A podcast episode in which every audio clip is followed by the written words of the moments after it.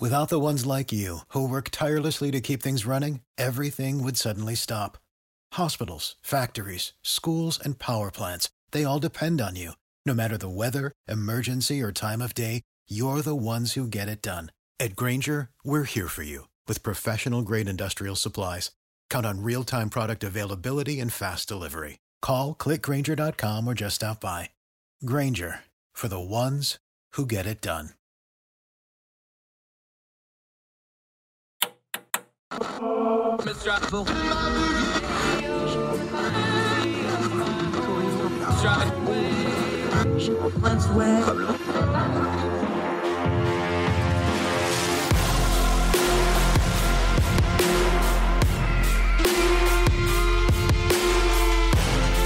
With your host, Andrew Donaldson.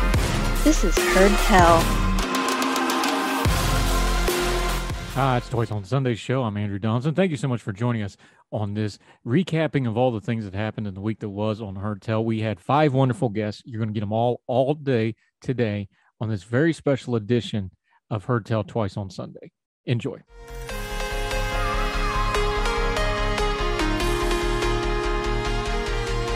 Welcome back to Heard Tell Show. Okay, let's talk some economy. That means we got to bring in one of these economist people. And this is the one we have on quite a bit. Our buddy Jericho Hill has returned. He works for one of those four letter, not three letter uh, government organizations. Uh, that's because all the other four letter words were taken. So they go to acronyms. Uh, Jericho much. Hill, how are you, my friend? Uh, just recovering from a cold and feeling pretty good now. I see you got the killer bees on your shirt there. Uh, that, w- that would be great if our government actually did budgets, but Uh, that it- it would be, but you know, we we haven't done budgets for several decades now, and we probably won't do budgets for several decades. It's more about uh, it's more about your personal budget is what I what I'm advocating. you need to update that for the uh, current parlance and back that budget up. Maybe would be a good shirt. That, So- that might be a retro shirt, but okay. All right. Uh, we've got once again we have what looks on the surface to be conflicting economic information. We're in this really weird thing where we have a growing economy coming out oh. of the pandemic, but all the indicators that we usually use say things are awful. But at the same time, things aren't really awful to people other than gas prices and inflation and things like this.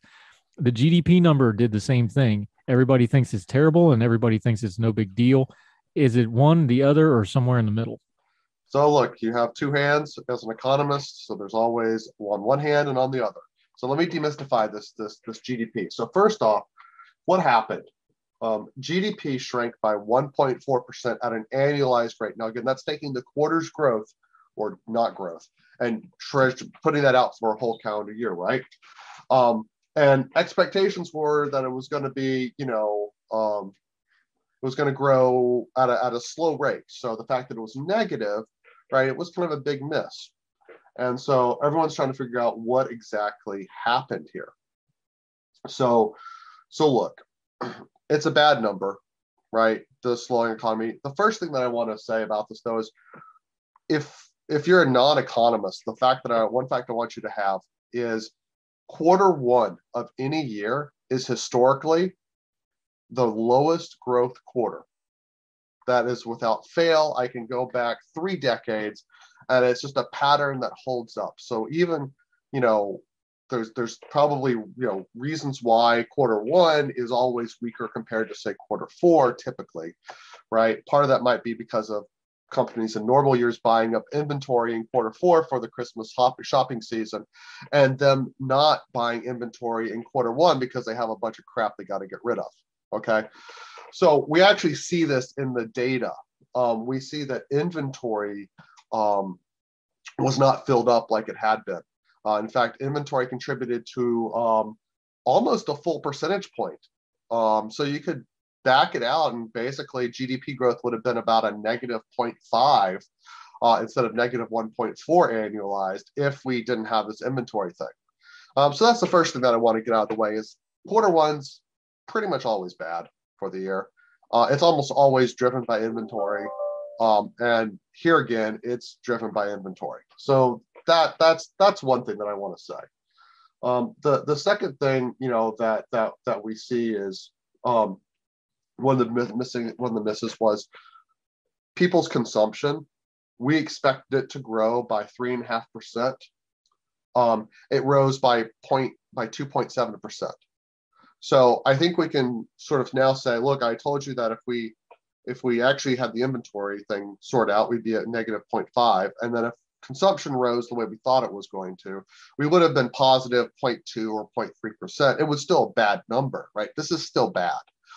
But you know, we can sort of get to figuring that out. One thing I want to say is there's a lot of articles that go into how like net exports contributed to this. Um, this is an accounting identity in, in econ. Um, and so if you're blaming the low, the, the bad GDP number on, on exports or net exports or imports, uh, you don't understand basic math. Um, so just ignore all takes that, that deal with that. Um, so, so that, that's sort of like what's happened now. Um, one of the things I think I've been consistent in criticizing the Biden administration about is not being explicit about the trade-off that the they and their partners in Congress uh, made when uh, they when all these sort of uh, COVID relief plans were enacted.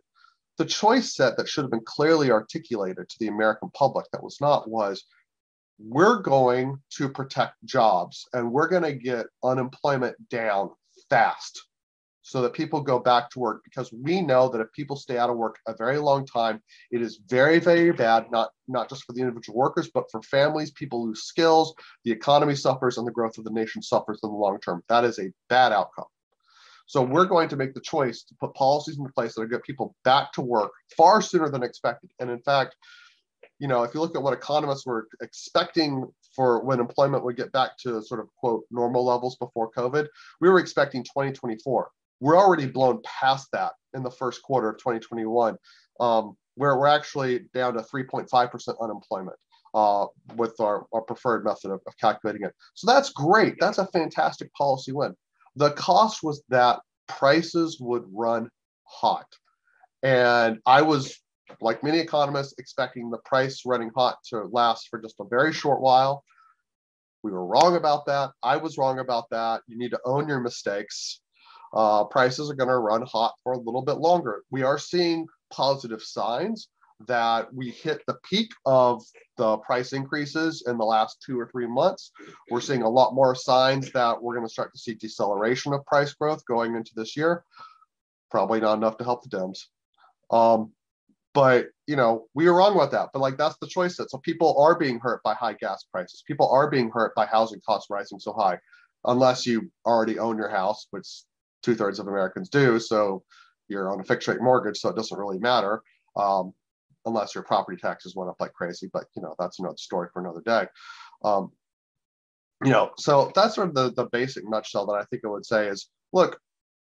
Quarter one was bad. I expect it to be bad. It's not as bad as it looks, but it's still bad. You know, we made the trade off, right, to, to basically juice to get unemployment back. We're going to have high inflation. Now we're entering the danger zone and this is where I'll let Andrew come back with something because the danger zone is we're driving a car, we're in we're we're behind a tractor trailer that's braking, and we have an idiot on the cell phone on the car behind us. How quickly do we tap our brakes? Because we don't want to hit the truck. This is what the Fed's trying to do. We don't want to hit the truck because that's bad. We also don't want to have the idiot on the cell phone hit us from behind. So the Fed's trying to slow down the, the price growth, pull the economy back a little bit without losing the employment gains that we've had. And this is a very delicate tightrope that's going to sort of be a dance for the next couple of months. Historically speaking, the Fed's kind of struggled at this. Yeah, and the thing we really don't want to do is get rear-ended up underneath the truck and get the worst of both. Um, let me there ask you, you go. this: exactly. Since we're, since we're talking prices, let's talk supply side for just a second. I was sitting behind a train yesterday. I was watching all those contra- containers go by, the double stacked on the train. Um, we talked a lot about supply side stuff. We talked about a, a supply side inflationary curve back during the pandemic. We're moved on from that a little bit. What's the data saying about that? Is that lingering into what's going on now, or did it wash out and now we're dealing with more of the oncoming traffic, as you said, as opposed to the rear ending part? So we still have supply chain issues that are still driving up some of these, these challenges. We can still see that the price of a lumber is exceedingly elevated. And we know the price of some stuff coming from Asia is still elevated and we still have backlogs. So, you know, uh, the data that we're seeing is showing that those effects are, are, are mediating. They're, they're getting, you know, less bad over time but they're not coming down as fast as we would hope. And this is part of the problem, uh, uh, and as we want. And part of it is because you know this isn't you know COVID was an international event, and as much as we want to criticize the U.S. policy response under both Trump and Biden, um, and sort of also the sort of the, the response of the American public, um, compared to uh, a lot of other countries in the world, particularly in Asia, um, some of the Asian countries, some Asian countries did great, but some of the Asian countries where we get a lot of our imports from, uh, not so great. Uh, take up of vaccines is not as good as what we have here. So, so it's getting great, better. Another it's getting better. Bag. It's getting better, but it's getting better slower than we would expect. Much like the cold that I had took a lot longer than I wanted for it to, for me to get over it. Yeah, it's interesting. I had a fence quoted for my backyard, and they won't even quote you wood fencing right now. They said nobody can afford it anyway, and it would take us too long to get it, so we don't even bother quoting it right now. That's how bad the wood is. I, am trying to build an addition, a, a, a, a an ADU, accessory dwelling unit, um, on on my property, uh, and you know we're having the architect drop the plans now. Um, I'm not anticipating starting construction on that until maybe mid next year. Wow. Yeah, it's a mess. Uh, talking to Jericho Hill, our economist friend. Uh, let's talk about one other item you kind of you mentioned in there and kind of skirted by it for just a second though. Inflation and prices everybody thinks they're necessarily coupled together, but that's not exactly the truth. They're not exactly dead set together. It, it, talk about the relationship there with the prices a consumer sees on the shelves and inflation, because there is some lag there. There's some waves to those sorts of things. Talk about that because everybody just assumes, well, well, inflation and prices they're linked together. They go up and they go up. That's not exactly. It's a little more nuanced than that, isn't it? Well, yeah, I think the nuance is it depends on what type of uh, U.S. household you are. Um, if you're a household that owns your home on a fixed rate mortgage, property price increase, property price you know appreciation, inflation, rent inflation doesn't really affect you, right? And that's a huge part of your budget. Now, if you're a renter or you're someone trying to buy and you have to buy because maybe you have to move to a city because you got a job there, right? That's going to weigh pretty heavily on you. That's going to be a pretty big impact on your budget. Um, if you're, again, like we saw this for a long time, we talked about the used car market. If you were someone who couldn't afford a new car and you need to buy a used car, you were paying a lot of money for that. Um, if you're someone whose household consumes lots of energy, uh, maybe you have a lot of little rugrats running around, um, you you're you're subject to a lot more inflation than say uh, a, a childless couple or you know a single person living at home or or just a couple with one kid you know um, so the, the these these price changes affect people differently. You know, it also depends on where you shop. Like certain retailers are going to see higher price increases than others because of how they source their supply chains. So you know, if you shop at Costco, maybe it's uh, when you're in that demographic, you're, you're not so affected. And I think that's sort of, you know, where we might lose track as, as policymakers up here in DC is we're in a particular kind of bubble most of us are homeowners. Most of us do buy from Costco.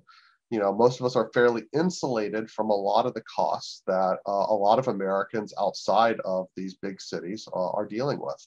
And we have to sort of keep that in mind. And I understand, you know, why there's some some angst there and why there's desire to bring that back down. You know, again, the trade-off was, did you want to be working, right, and have a job and not be out of work, or do we want to face these high prices? I would take the higher prices as as a, as a choice every day over over leaving people long term unemployed, and just I think that destroys families far more than you know. What I hope is you know maybe another year of dealing with price changes that are coming down but still elevated, and maybe we get back to normal next year. Right? Yeah. If that's the choice that, that I'm I'm happy with the temporary pain there. Yeah, Jericho Hill, but, our economist friend, uh, breaking this down so even I can understand it. We're going to take a quick break. We come back gotcha. on Heard Tell. We'll get into more of this economic stuff. We'll get into the politics of it. It is an election year. I'm going to ask him uh, a little bit of rapid fire, see what an economist thinks about some of the campaign lingo that we're going to be hearing over the next couple months. Jericho Hill on Heard Tell right after.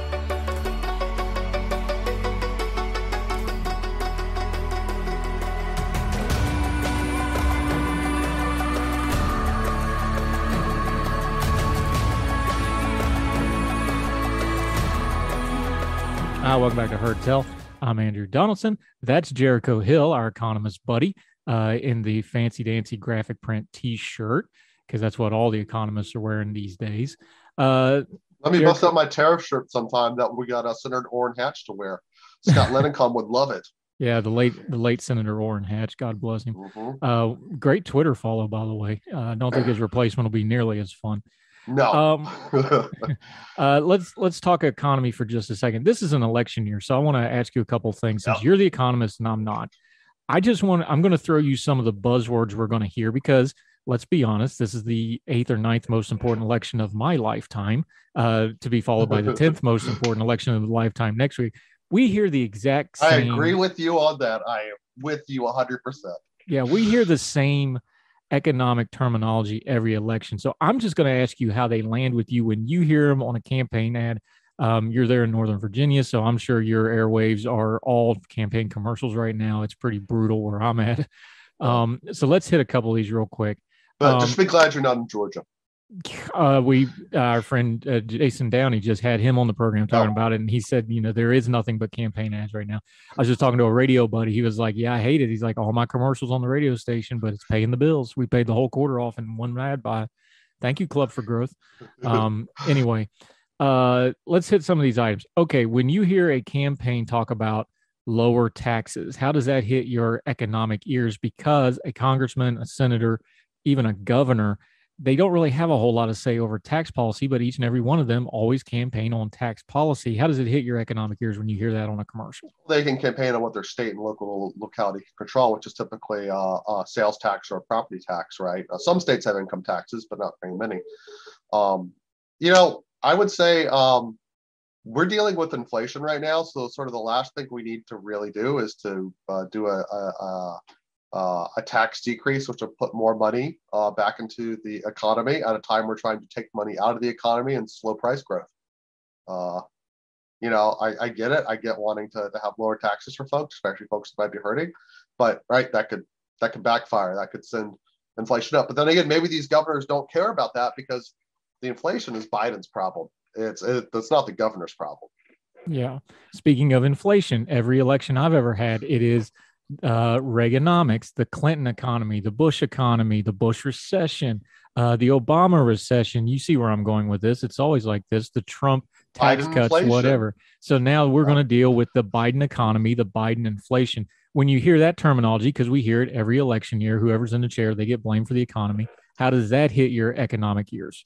Um, a lot of what we're dealing with are were things outside of our control in the in the country because we were dealing with a you know worldwide pandemic. So it's somewhat unfair to pin it all on, on Biden's policies, but it's also fair to pin a bit of it on him. And I think you know, especially like you know, hey, they they wanted to get a lot of money they right into the economy to basically make sure the unemployment got back uh, to low levels that that folks that we had, um, and that's the consequence. And so they made policy choices that that created the inflation too, that helped bring it along. So they deserve part of the, the blame on this. Not all of it, but but part of it. But hey, that's the breaks of being the guy in charge. another one that's the breaks of the guy in charge because it is a lagging indicator no matter what anybody else tells you about gas prices. Uh, now obviously there's a there's a caveat to this one because the president campaigned on reducing fossil fuels. That means they reduce output they reduce planning so that some of that is on him but there was the war on ukraine. That's going to crank things up when you hear about gas prices and the, we're going to fix the gas prices and the biden did that stickers on all the gas pumps i keep seeing all over the place how does that hit your economic years I mean, look, this is sort of the two-faced nature of politics, right? You said Biden, you know, was you know campaigning for cleaner energy. He was to to sort of reduce our reliance on gas-powered cars and whatnot, and bring in more electrified vehicles. That clearly was a policy choice. That would imply that we'd have less capacity for for gas, and that would be a, a an upward pressure on prices. And then, you know, they also want to release a bunch of oil barrels from a strategic reserve to lessen that, which sort of goes against the um, policy choice. Again, like maybe it's bad politics, but you know, when you and I talk, like I just feel like owning what the what what your goal is and stating clearly what the trade-offs are to that you're going to get to the goal. So, hey, we want cleaner vehicles, we want a cleaner environment. Uh, we want to reduce our reliance on gas. We want to reduce our reliance on Russian energy. Good goals. Guess what? There are consequences to that. Yeah. I, again, like you know, I maybe maybe you know two thirds you know world phenomenal, one third Biden's to blame. You know, like he's got to own some of it. yeah I just I just wish that we could be more honest about this. Yeah. Here's one that we need to be more honest about that we talk about every single time. I'm going to bring back manufacturing jobs. Now, I always would love for one enterprising reporter to ask them when they're going to bring back tooling and ball bearings because you're not having any manufacturing in the country until we bring those two things back. And we don't do those in America anymore because you got to have that to have the bigger manufacturing. But when you hear manufacturing, that's a big thing in economics because of the indicators for it. It's something that America has declined in doing, and we import it more than we export it. How do you hear we're going to bring back those manufacturing jobs? I mean, look, the developed world has moved those jobs to the developing world. Uh, that was a choice that made by pretty much every country. Um, the leading edge industries are not manufacturing uh, and will not be. Those are not manufacturers, not the driver of growth anymore. It used to be, but the world and the economy changed. I would hope that our policymakers who want to keep the US focused on delivering those drivers of economic growth to produce jobs, both high skill and low skill, down the line, you know, in these emerging technologies, you know, in these emerging, you know, industries. That's where we that would be good policy. So like I, I, I get for the industrial workers in say West Virginia, right? You you have you know coal. We're not coal's not coming back. Like you know, auto manufacturing to like what it was in the 80s is not coming back. And politicians should just simply be honest about that. And we should work to sort of think about how do we shift our job training? How do we shift our educational system to produce workers that'll thrive in that new economy and thinking 10, 20 years down the road? Look, I 20 years ago i was working i mean you had the you had you know your guests from the from the from the board of education i was a student member of the board of regents of the state of georgia i was pushing for policies that would increase funding for our community colleges and small local colleges in Georgia because their infrastructure, their what they had available in the classrooms for, for students to learn was just paltry. And that's where a lot of our, you know, sort of um, um, skilled jobs, not necessarily college educated, but skilled trade jobs um, and, and, and whatnot, where, where, you know, where folks would go to get their, their, their, their associate's degree or their, their training or their tradesmanship, you know, and we weren't funding that and, and we should. So, so yeah, like, let's think about what, uh, what the world's going to look like in 10, 20 years, what these emerging technologies are and figure out how to, how to get those companies here, how to create them. Let's, uh, let's do what we should do. Let's take the waive the visa requirements for all the smart people from Russia to get them to, to, to leave that country and come over here to the land of opportunity. Let's open up that can of let's open up that that can to to everybody. And let's just bring the bright people over here. Let's bring the energetic and industrial people over and have them start companies, right? Immigrants start companies at rates far higher here in the US than native born folks do. And those are the folks that we want to have because they're going to create the jobs of the future. Yeah, it's another topic for another day, something we're working on for a future episode. But that labor gap, hmm, it's almost identical to the drop in immigration over the last two years. Isn't it funny how that works out? Uh, anyway, we'll talk about that in a future episode. One billion Americans, it unites both left pundits and right pundits. yeah, let's let's open that can of worm another day, shall we?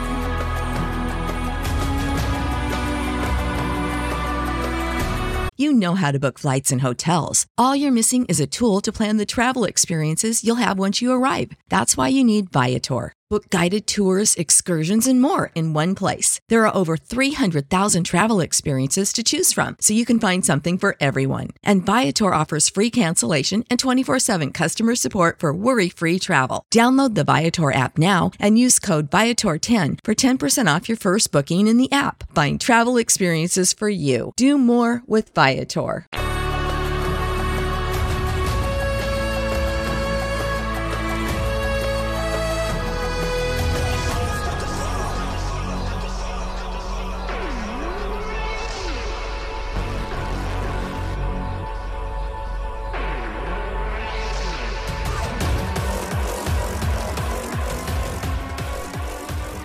Welcome back to Heard Tell. Okay, one of our favorites. She is the senior editor for ordinary-times.com. She is an attorney.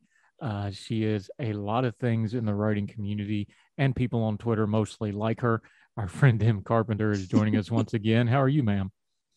I'm well, Andrew. Thank you for having me. Uh, how are the HIPAA wars? it's a very angry HIPAA. Got to be careful. for those of you not paying attention, uh, since she is a lawyer and does uh, healthcare related things, HIPAA is one of her, um, I don't know what you want to call it, uh, things of the moment she pays high attention to. So if you mess it up on Twitter, you're likely to get a tweet about it. But uh, today we're going to talk a little lawyer ease. You are a lawyer, one of them law splainer type people. What do you make of the ABA talking about getting rid of the LSAT? Now, we've heard this in the news a lot lately. Uh, there was some debate, I thought, pretty unfairly um, during the Supreme Court nominations about uh, LSAT scores. You wrote a piece at Ordinary Dash Times that pretty much dispelled that. However, uh, if we're going to get rid of something, we have to discuss what its actual use is. So let's just start there with the nomenclature. What is the LSAT? What's it supposed to be? And what is it being used as that folks want it reformed?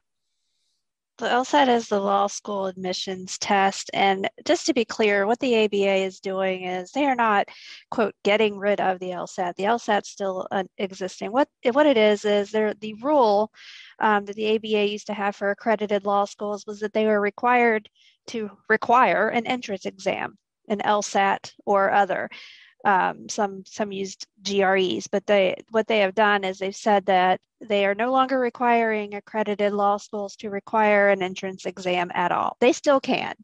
And I suspect a lot of schools probably will continue to do so for a variety of reasons. But the LSAT is a standardized test, like a, like the GRE or the MCAT, which is the medical school equivalent, and it is a um, an aptitude test to that's designed, whether it does it accurately or well, I don't can't speak to that, but it is designed to determine whether or not uh, one per- a person's reasoning skills, their logic skills, their um, whether they actually have a, a good chance of success in law school based on how they think, um, how they solve problems, their comprehension, things like that. So it's not a test about what do you know about the law. You don't know you you know theoretically know nothing about the law before you have actually gone to law school. So there are no legal questions on the LSAT. So that's what it is, and the intention of it is to, as a measure, a metric to help law schools accept students who they believe have a chance of success. We went now. We went over this when we did the Supreme Court nomination hearings for uh, soon-to-be Justice uh, Jackson here shortly. Uh, just to tee it up, though, for the trivia buffs out there, how many law questions are on the LSAT? Zero. There are no legal questions on the LSAT. You are not presupposed to have any legal knowledge before you sit for that exam. You have not been to law school yet. They don't expect you to know the law. So, just for the people that will never have the great pleasure of taking an LSAT, uh, I'm not one of them because I actually took the thing just on a lark just to see how I do on it. What it this isn't like a normal test. This isn't this isn't just fill in bubble fields. This isn't you know flashcards. Explain to people what is actually going on on this test because a lot of folks maybe they haven't done logic problems and things like this just kind of giving a little bit of an explainer of what the test is actually like to take. Uh, it's been a couple of decades since i took it so i don't recall every section. Um, i know you know there are like any other standardized test where you have to read a passage and answer questions about it and um, but my favorite part is as you mentioned the logic puzzles and and those are the ones where you have a list of uh, uh, statements such as, you know, there are five people at a party and the person in red is sitting next to Mary. Mary's not sitting next to the person in green. The person in green is eating chicken and, you know, things like that. And based on the information you're giving, you are supposed to figure out where is everybody sitting, what color are they wearing, and what are they eating. It sounds funny or um, confusing, but and a lot of people really hate those puzzles. I love them. I have an app on my phone where I do them for fun. Um, so that's one of the one of the sections and then again i think the rest is mostly uh, reading comprehension and, and the ability to write clearly yeah well that explains a few things about your personality we were wondering about that you do those things for fun Em Carpenter lawyer joining us senior writer at, at ordinary-times.com. What, what's your general feel on this, though? I know you said this is going to be more of a guidance, but the ABA does have outsized influence. Um, I know you don't think they're going to get rid of it totally, but what what is your feel that the reaction at the academic level, at the law school level, is going to be for this? Well, I think that, like I said, I don't think that a lot of law schools are going to be eager to dump it, to get rid of it altogether. Um, I actually did very well on the LSAT. Um, and it's a good thing that I did because I admit that my undergraduate grades, they were not, um, not particularly impressive. You know, I graduated, I made it through, but um, they weren't I wasn't, you know, top of my class or anything. Uh, but however, I, as I said, I did very well in this LSAT, and I applied to four law schools. I was accepted to four law schools.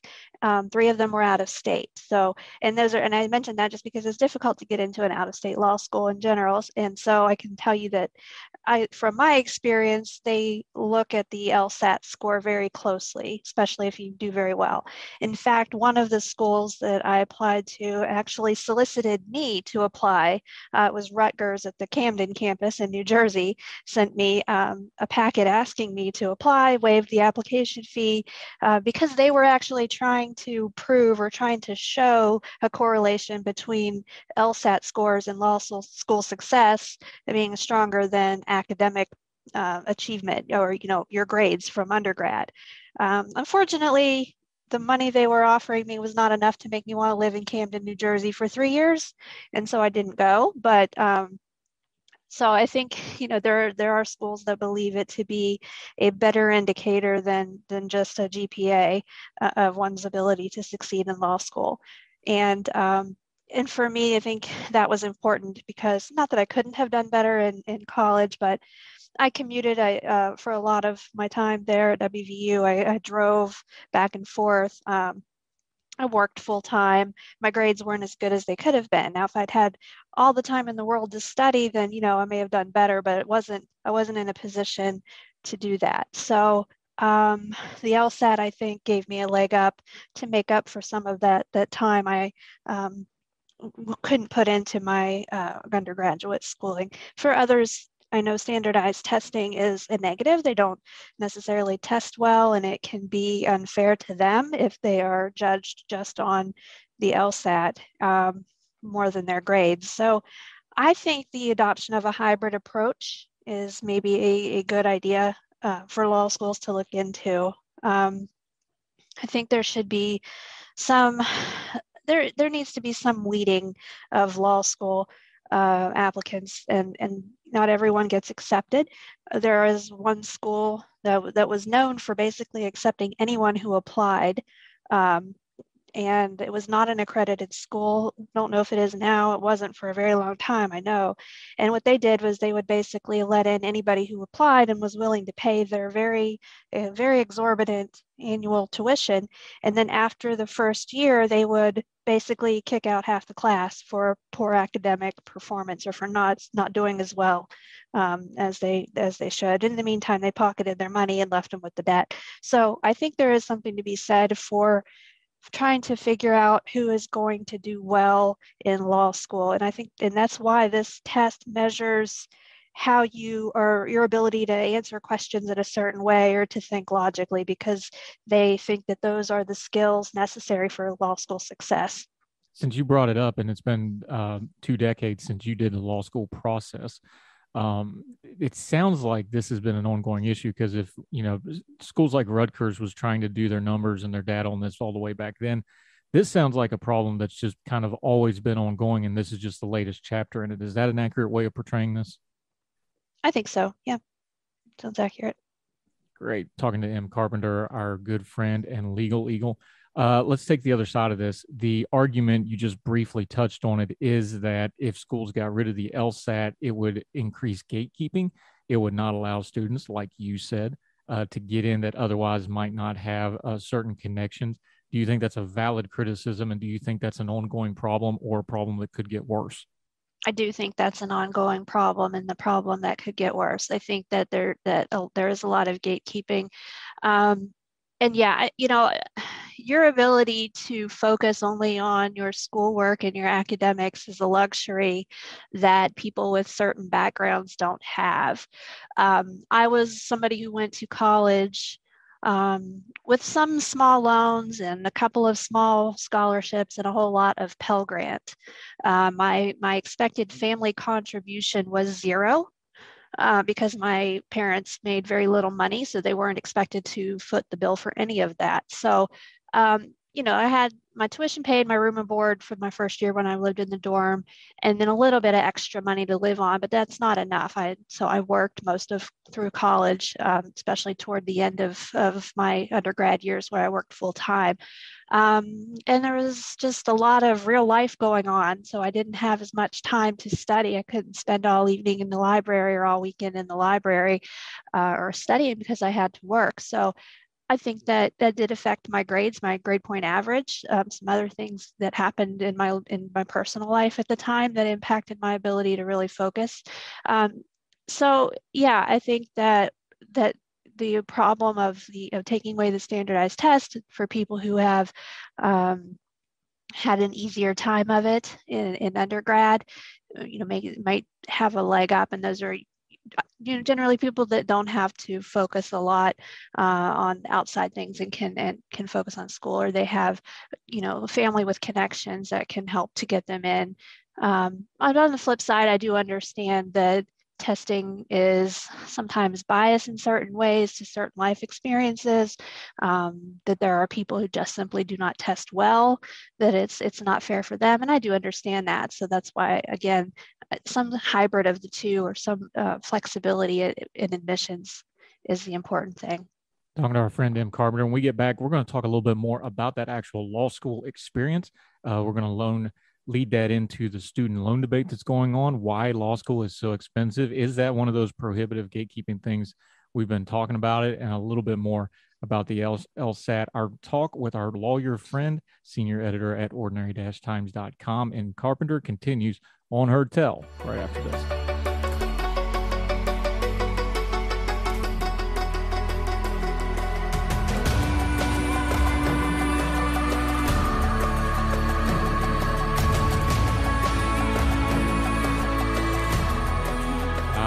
Heard Tell, our good friend Em Carpenter, one of our favorites, one of the smartest people we know, great writer, senior editor at ordinary-times.com. Make sure you go check out all her work. She usually does Wednesday Writs, but she's been a little busy saving the world in her day job. So that's been a little spotty, but she did do one last week. Thank you very much for showing up to work. Appreciate that. um, that's a joke. I'm kidding. Uh, let's talk about that law school experience for just a second. Law school has always been prohibitive. It's always been tough to get into it's always been extremely expensive. Are we reaching kind of a critical point though, where maybe it's gotten too inclusive, too hard to get into, and too expensive? Um, too expensive. Yes, I think is definitely too expensive. uh, education costs, or no, not the cost, but the cost to the students, not necessarily the cost of providing that education, goes up all the time, goes up every year. Um, and in law school, just by way of example, when I finished college, I had about $16,000 in loan debt for my four years of undergrad. Uh, my first year of law school, for which there are no Pell Grants, um, my first year's debt from law school was 16,000. And I know it's probably a lot more than that now. Obviously, 20 years that's gone up. Um, and I guess you know they expect that once you graduate from law school, you're you know you're going to be in a position to get a well well-paying job and to pay those loans back with ease. Um, I'm one of those who did not go to big law, go to a firm directly out. In fact, I started out in a small town, small county prosecutor's office making about $30,000 a year. Um, so it's not the same experience for everyone. So uh, yeah, I think the cost is, is a bit expensive. And depending on what you plan to do with your law degree, and if you want to be a public defender, which I've said on here before, my opinion is the highest calling of a lawyer.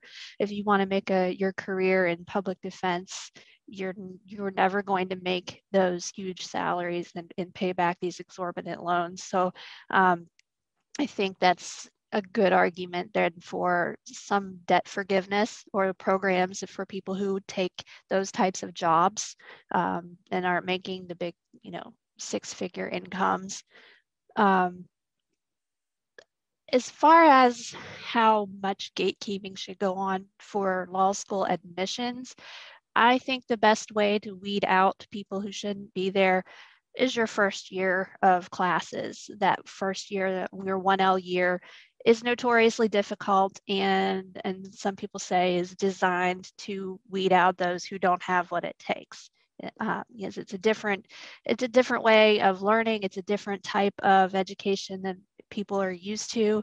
Um, take some adjustment. You definitely have to study. There's not as much ability to kind of skate by with uh, your your intelligence without actually studying a lot. So a lot of people don't make it, don't come back the end of your first year. Your second year, a lot of people who were there the, the year before are gone.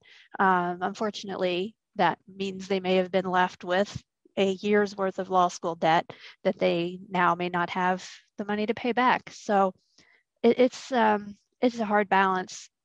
See, this is the thing people talk about lawyers talking to Em, Carpenter, our friend.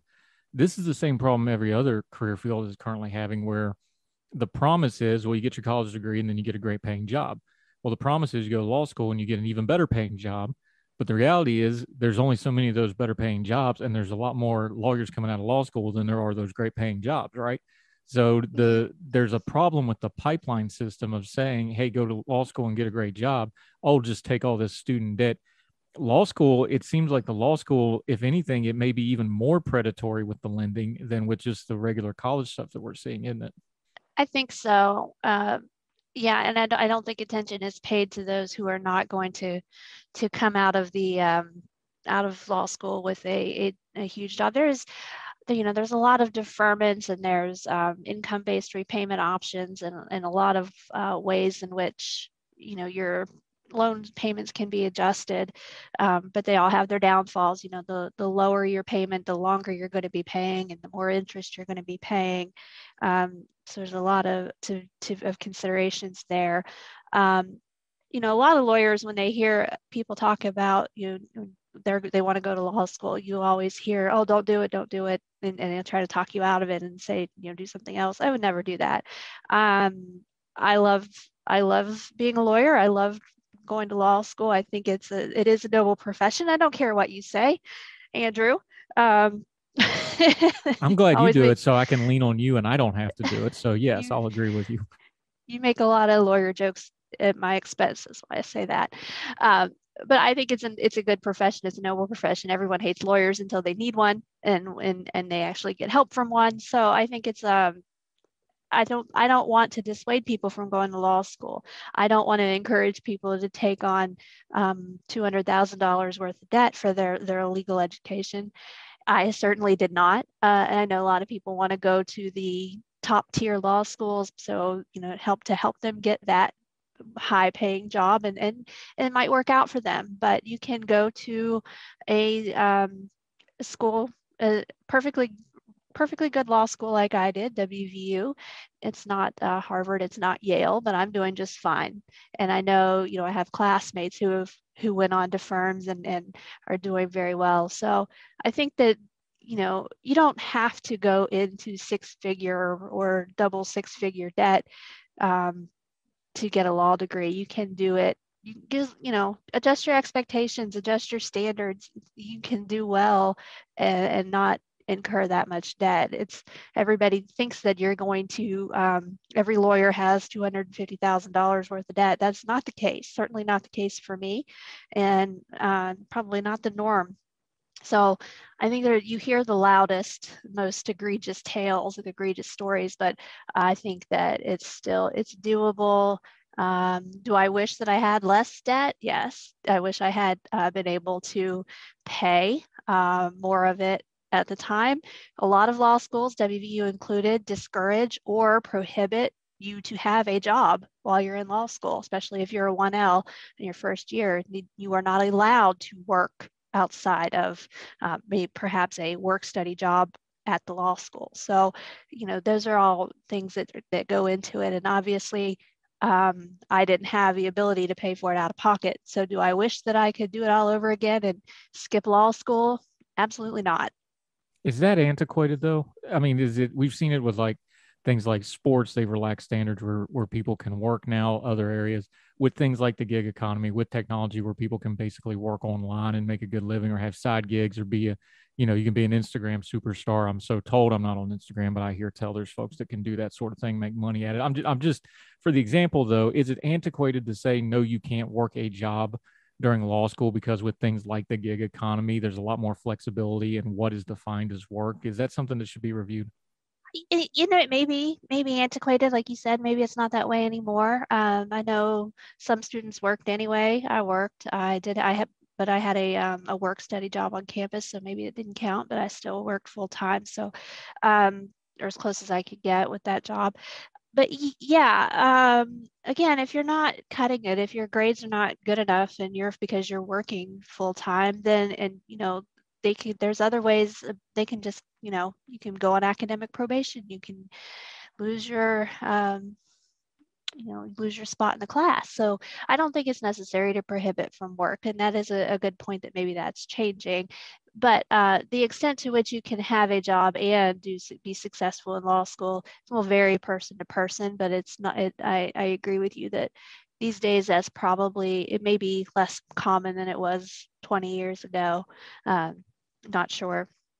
Talking to Em Carpenter our friend okay you've been open about it you've wrote about it you've talked about it i've talked to you about it because it keeps coming up where do you land on student debt? Um, big push now. Uh, there's more talk that President Biden might do some kind of a forgiveness or a forbearance on student loan debt. You have been very open that there was no way you could have gone to college, let alone law school, without student debt. Um, you've talked about it openly. You just talked about having to carry that debt. Where do you fall on something like student loan forgiveness? Well, it's it's a troubling topic for me. Um, on the one hand, yes, I, I uh, experienced the, the burden of my debt, especially earlier in my career when I wasn't making as much money. Um, but I never, you know, regretted it. I, I still believed that, it, you know, we were raised, and I think most kids these days are still raised, and I'm guilty of sort of pushing my children that way as well. We were raised to believe that a college education is necessary, that it's a, a goal that you should want to achieve um, if you're going to have success. And you know, I may be old fashioned. I, I, still believe that. Yes, I know there are trades that make a lot of money, and that would be fine with me as well. But I still am very uh, encouraging of my children that their plan should be to go to college. And a lot of us grew up with that. And so, um, straight out of high school in, the, in May and into college in August, you know, there's not much a, a break in between. And I think if I had taken a break to, you know, get a job instead and, and try to save money, I don't know that I ever would have actually gone back, or at least maybe later in life I would have. I don't know if I'd taken a year off or two years off at that stage of life if I would have actually ended up going to college. So, um, but you know, now I have these these student loan bills I'm still paying every month. And do I need debt forgiveness? Me personally, no, I can pay my bills. right now I have the money, I have enough income to to pay the bills, but I'm lucky and I understand that. Um, what I do think is that if there was some forgiveness, uh, means testing, I think is is important would be an important part of that. I don't think everybody needs it. Um, I understand the argument that we end up with a lot of uh, middle and upper class people benefiting and the um, people who didn't go to college or didn't get um, you know degrees where they're making a lot of money that they end up uh, shouldering that burden. So i'm i'm I'm sympathetic to that, and um, I, I, don't like the argument when I hear it of "I paid my loans, why didn't you?" Uh, or "Why shouldn't you?" Um, you know, there's a lot of things where things get better in the future than they were for past generations, and I don't like the "it's not fair" argument so much. Um, but so yeah, I think overall a means-tested arrangement would be um, something I would support. Um, an interest you know when somebody's been paying for 20 years and they've paid off more than they borrowed and they still owe more than they've paid off something is wrong with that system. Uh, my loans are not like that but uh, you know, those are those are I find to be quite insidious, and I think that you know those loans are signed for and agreed to by um, 18 20 year old kids who've been told their entire lives that they have no choice. They've really got to go to college if they want to be a success and you know they're think they're doing the right thing. And then now you have you know people pointing their fingers at them and telling them they're bums and they just want handouts and you know how dare you complain that you can't afford you know a car or a house because you have $200,000 in debt and you've been paying it for 15 years. So there's things that can be done i think on um, short of full out forgiveness that i would support. Uh, Em Carpenter wonderful conversation. Always enjoy talking to you. Um, you do wonderful work as our senior editor at ordinary-times.com. I promise you, folks, we could not do it without her. Um, let folks know where they can find your writing and your social media, and they can all follow you, which I should do since I was, I think, one of your first Twitter followers, and I think you were one of my first ones. So tell everybody how they can join our merry band of misfits. Sure, you can find me on Twitter at WV Esquires. Um, and you, of course, on uh, can find me on Ordinary Times, um, sometimes I write long form. Sometimes I do my writs on Wednesdays. Um, sometimes I'm in the comments sometimes. section. sometimes I, hey, I'm busy. Um, but yeah, please, if you follow me on Twitter, that'd be great. It's ridiculous that Andrew has double the followers that I do. So uh, help me to correct that. Um, I say the world is as it is, but we'll have to leave it there and disagree on that. Uh, you are marvelous and wonderful. Thank you so much. Our friend Em Carpenter, ladies and gentlemen. Uh, we'll talk to you again soon, ma'am. Thank you for the time today. Thank you, Andrew. Thank you.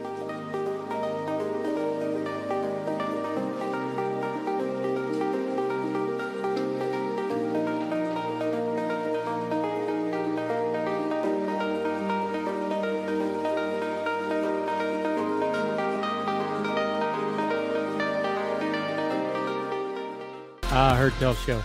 Okay, we're not the only ones having crazy elections with weird outcomes here in America. Our Irish friends just did this as well. Uh, they had some elections, historic elections. So we're going to do what we always do. We're going to go to Ireland, talk about it. our buddy Connor Duffy returns to Heard Tell. Been a minute since we've had him on. Thrilled to get to talk to him. And we have to be very reverential now because since the last time we talked to him, he is now, or within a few weeks, of becoming Dr. Connor Duffy. How are you, you august and notable member of our society, sir? Not doing too bad, Andrew. Not doing too bad. I should, I suppose, I should clarify for your audience as well, though, of course, that I am the type of doctor that you know, if someone asks on a plane, is there a doctor on board? I very much need to stay in my seat, though. you know, I'm not not too good in one of those emergencies. yeah, he has a doctor in one of those sciences that I'm not even going to attempt to pronounce out loud here, but he is uh, a great guy. He's been on the program before. Happy to have you back, my friend. Okay, I'm 40. I'll be 42 years old here in two weeks. Don't tell anybody. Explain to 80s kid me how the political arm of the IRA is now the predominant political force in Ireland because that's what just happened. Now, mm. to people our age, this is almost unfathomable. To younger people, it seemed like it was an inevitability. That's a lot of history in a short period of time. I, I, the old quote uh, comes to mind: "It happened gradually, then suddenly." Is that kind of mm. what we're hmm. dealing with here? That's yeah, exactly. So um, there's two elections we do need to cover um, here to fully get across what's just happened. The first one happened a few years ago, and that's when uh, the start of 2020, uh, just before COVID, um, Ireland here in the south, or the 26 counties of Ireland, we had an election where Sinn Féin, the political wing of the IRA, as you would have known them during the Troubles, they uh, won the most votes um, because of some bad strategy and the peculiarities of the Irish electoral system, they actually didn't end up with the most seats, but they were they received more votes than anyone else. Then recently, the election that happened a few days ago that has everyone talking is that um, uh, was up in Northern Ireland, which is the six counties of Ulster that were partitioned um, 101 years ago. And there was an election, and Sinn Féin again won the most votes, but now they also have the most seats in the Northern Ireland Assembly which is the devolved government of um, Northern Ireland, similar to how Scotland and Wales have their own um, individual governments as well as Westminster in the UK. That's what the Northern Ireland Assembly is in Northern Ireland. And um, as of this election, Sinn Féin is now the largest party. And that is something that has never happened before. Um, a party that was in favour of un- of um, uniting the six counties of Northern Ireland with the 26 counties of Ireland has never had a majority or has never been the largest party in the Northern Ireland Assembly before. So that is a that is absolutely massive. That is really groundbreaking um, because Northern Ireland as a state was more or less designed that this would never happen.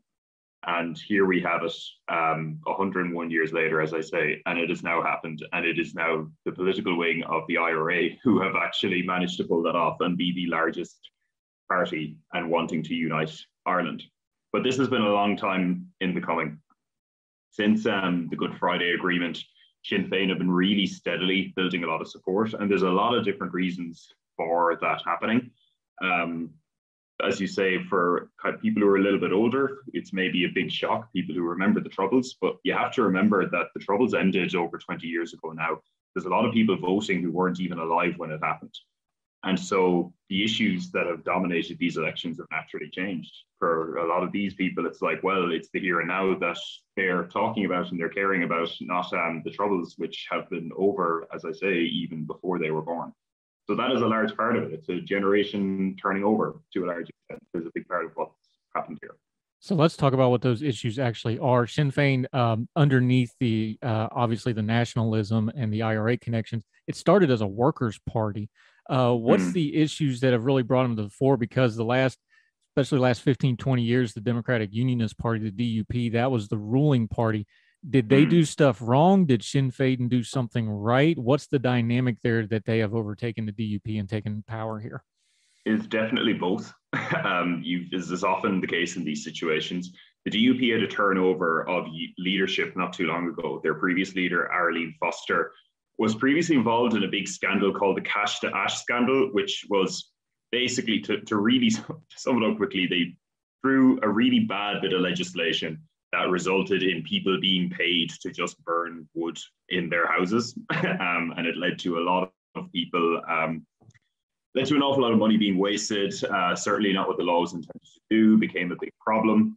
And there was, that was, that was quite a while ago now. This was quite a few years ago, but her leadership was sort of in a bit of a problem for a little while there. Then Brexit happened.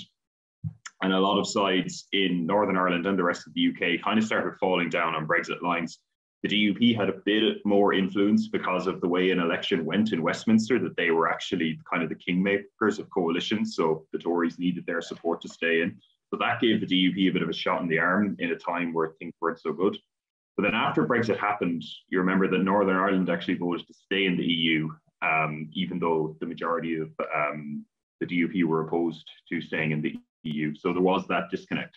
So Sinn Féin has gotten a lot of support that way because not only has leaving the EU been unpopular in Northern Ireland, um, the DUP have also taken a bit of an extreme stance on it, where they are opposed to the current compromise that has managed to have Britain leaving the EU while Northern Ireland and Ireland and the UK kind of retaining this sort of special arrangement that stops, um, you know, orders being put up on the island or anything like that. The DUP essentially wants to scrap all that. A lot of people are not happy with that, both the nationalist side, but also the unionist side, because they're concerned about, you know, what would the effects on the Northern Irish economy be if there was suddenly a lot more trade restrictions between Ireland and Northern Ireland. So the DUP have made a lot of mistakes in that sense. As I say, they also had a turnover of leadership, and Arlene Foster was. It's a it's a funny thing to say about her, but she genuinely was from the more moderate wing of the DUP. You know, this is um this is a party where a lot of people kind of um think the dinosaurs never existed. It's that sort of uh, that sort of a group of guys. Um, have a lot of very, very um, they have a lot of views on a lot of issues that are quite out of touch with a lot of people. So the current leader, um, you know, has kind of made some mistakes, alienated some people in that way. But then on the Sinn Féin side of things, um, the way it's gone in Northern Ireland has been slightly different because Sinn Féin has been involved in the government of Northern Ireland for the last few years. So it's not as radical a change there. But yeah, one of the big issues was Brexit. But then, you know, there's also things like, you know, kind of cost of living crises, housing costs, things like that. All that sort of bread and, bread and butter stuff or um, kitchen table issues. That's a very big part of it too. That's more true in the 26 counties of the Republic of Ireland. Um, that's a big part of how Sinn Féin has done well there. but like in Northern Ireland, that is absolutely playing into it as well. And Sinn Féin are seen as being very much opposed to the government of the UK, the Conservative Party, which has been in power for quite some time. So, you know, there's sort of a bit of an opposition vote that's happening there as well. Yeah, talking to our buddy Connor Duffy over in Ireland. Uh, we talk about changes in leadership. We got to talk about the generational change and really, you know, I don't know that you could overstate the passing of the torch here. The current leader Sinn Féin, Mary Lou McDonald, uh, she replaced Gerry Adams. And Gerry Adams is very familiar to the American audience. He was the guy in the suit with the beard who did a lot of fundraising in the 80s and 90s. Part of that was because he was banned from being on any media in the UK. we'll talk about that in a little bit. Um, but Gerry Adams was very involved. Uh, there's been court cases, there's been accusations, there's been criminal complaints. He was very much in the IRA mold of the Sinn Féin as the political arm of the IRA. Mary Lou McDonald, the last 2018. Uh, is it too much to say, kind of the clean political new version of Sinn Féin you were talking about? This really does seem like that's a line of demarcation of when this really changed, isn't it? Yeah, it really is because um, there wasn't it wasn't just Gerry Adams. There was also Martin McGuinness was the leader of Sinn Féin up in Northern Ireland, and he is no longer in charge now. He has actually died. But before he passed, there was also um, a change to Michelle O'Neill, who is the current leader of Sinn Féin up in Northern Ireland. Again, someone who was not involved in the troubles in any way. So, um, or well, I don't know if that's true, but I'm sure it, that's certainly what's going out at the moment anyway. So Mary McDonald, uh, Michelle O'Neill, certainly not, they're not faces from the Troubles, um, not involved, as I said. Um, there's also, there was some other, say, politicians who were in Sinn Féin who have also since retired, since retired, who were from the Troubles generation. All of the faces from Sinn Féin that you see in the news here in Ireland these days, they're all fresh faces. They're people who are not involved um, in the IRA who were not involved in the period of time when um, the troubles were going on in Northern Ireland. And they are really trying to present themselves as, you know, this is a party that is, you know, materially different from the one that was the political wing of the IRA back in the 80s. They are still as committed to a united Ireland as they have ever been, but they have shifted. And it is the, the IRA used to describe their tactics as an Armalite in one hand and the ballot box in the other. The Sinn, the version of Sinn Féin we have now is committed to the ballot box for how it is going to achieve things. And this has been a long process of them trying to convince more and more people that they have, in fact, made this change. And a big part of how a lot of people are buying that is, as you say, passing of the torch. Gerry Adams has gone, Martin McGuinness is gone people who are there in charge now they're talking about other issues. They're not talking about you know trying to violently end the occupation of northern ireland. They're talking about you know issues of housing and healthcare and you know coming to a united ireland by a vote rather than some sort of military victory over the british. So that sort of shift has been a very big part of how Sinn Féin have become much more acceptable to a lot more people on both sides of the border here in Ireland. Yeah, and just looking at their political platform, especially the most recent one that they did, it's a lot of boilerplate um, stuff. You know, abolishing the VAT and fuel and energy and goods, something on everybody's mind with the economy. Mm-hmm. Uh, social and affordable home schemes that they're putting together. I'm using schemes there, by the way, in the version they use over yonder, where it's not a bad thing. That's just what they call mm-hmm. these things. Uh, talking about should they have an all Ireland health service based off the NHS model. This, this is just kind of boilerplate populist politics kind of stuff, for lack of a better term, this seems like it would get you a lot farther at the ballot box. And I think there's evidence now that says whatever they're doing, it's working. Oh, I agree completely because that's why a lot of people are voting for them these days. They're voting for them because they feel, well, Sinn Féin represents my views on these array of issues um, more than the other parties do, or especially um, down here in the Republic of Ireland in the 26 counties. You know, it's sort of like is these other parties have been in charge for a very long time. There are problems with housing is a big one here in Ireland, also problems with the health system and cost of living and stuff like that.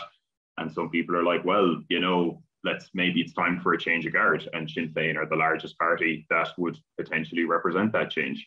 Um, something to maybe appreciate here too is that part of why Sinn Féin became the largest party in Northern Ireland is also that there was a surge in support for this non-aligned party, the Alliance Party. And the Alliance Party don't consider themselves nationalists or unionists. Um, they're sort of a kind of middle ground liberal party. and a lot of support has gone to them. They actually gained more votes than anyone else this election. So Sinn Féin becoming the largest party is also because a lot of people who maybe would have voted unionist before are now voting for this party that wants to talk about other things. So they're kind of benefiting from that change in the political landscape in two ways because their opponents are losing votes to someone who wants to talk all about these sort of bread and butter stuff, but also they are gaining votes themselves personally because they emphasize that more themselves these days as well. Yeah, very interesting sea change going on. Uh, our friend Connor Duffy over in Ireland. We're going to continue to talk to him right after the break. We're going to get a little bit more into Ireland. Uh, Northern Ireland is becoming a mess. Uh, we need to talk about it. It came up in the in the Queen's speech in Parliament down south. We'll talk about Northern Ireland, the future of Ireland. Is reunification now something more on the horizon? It's been talked about for a hundred some years. Are they actually getting close to it? We'll talk about it with Connor Duffy when we return on Heard Tell right after this.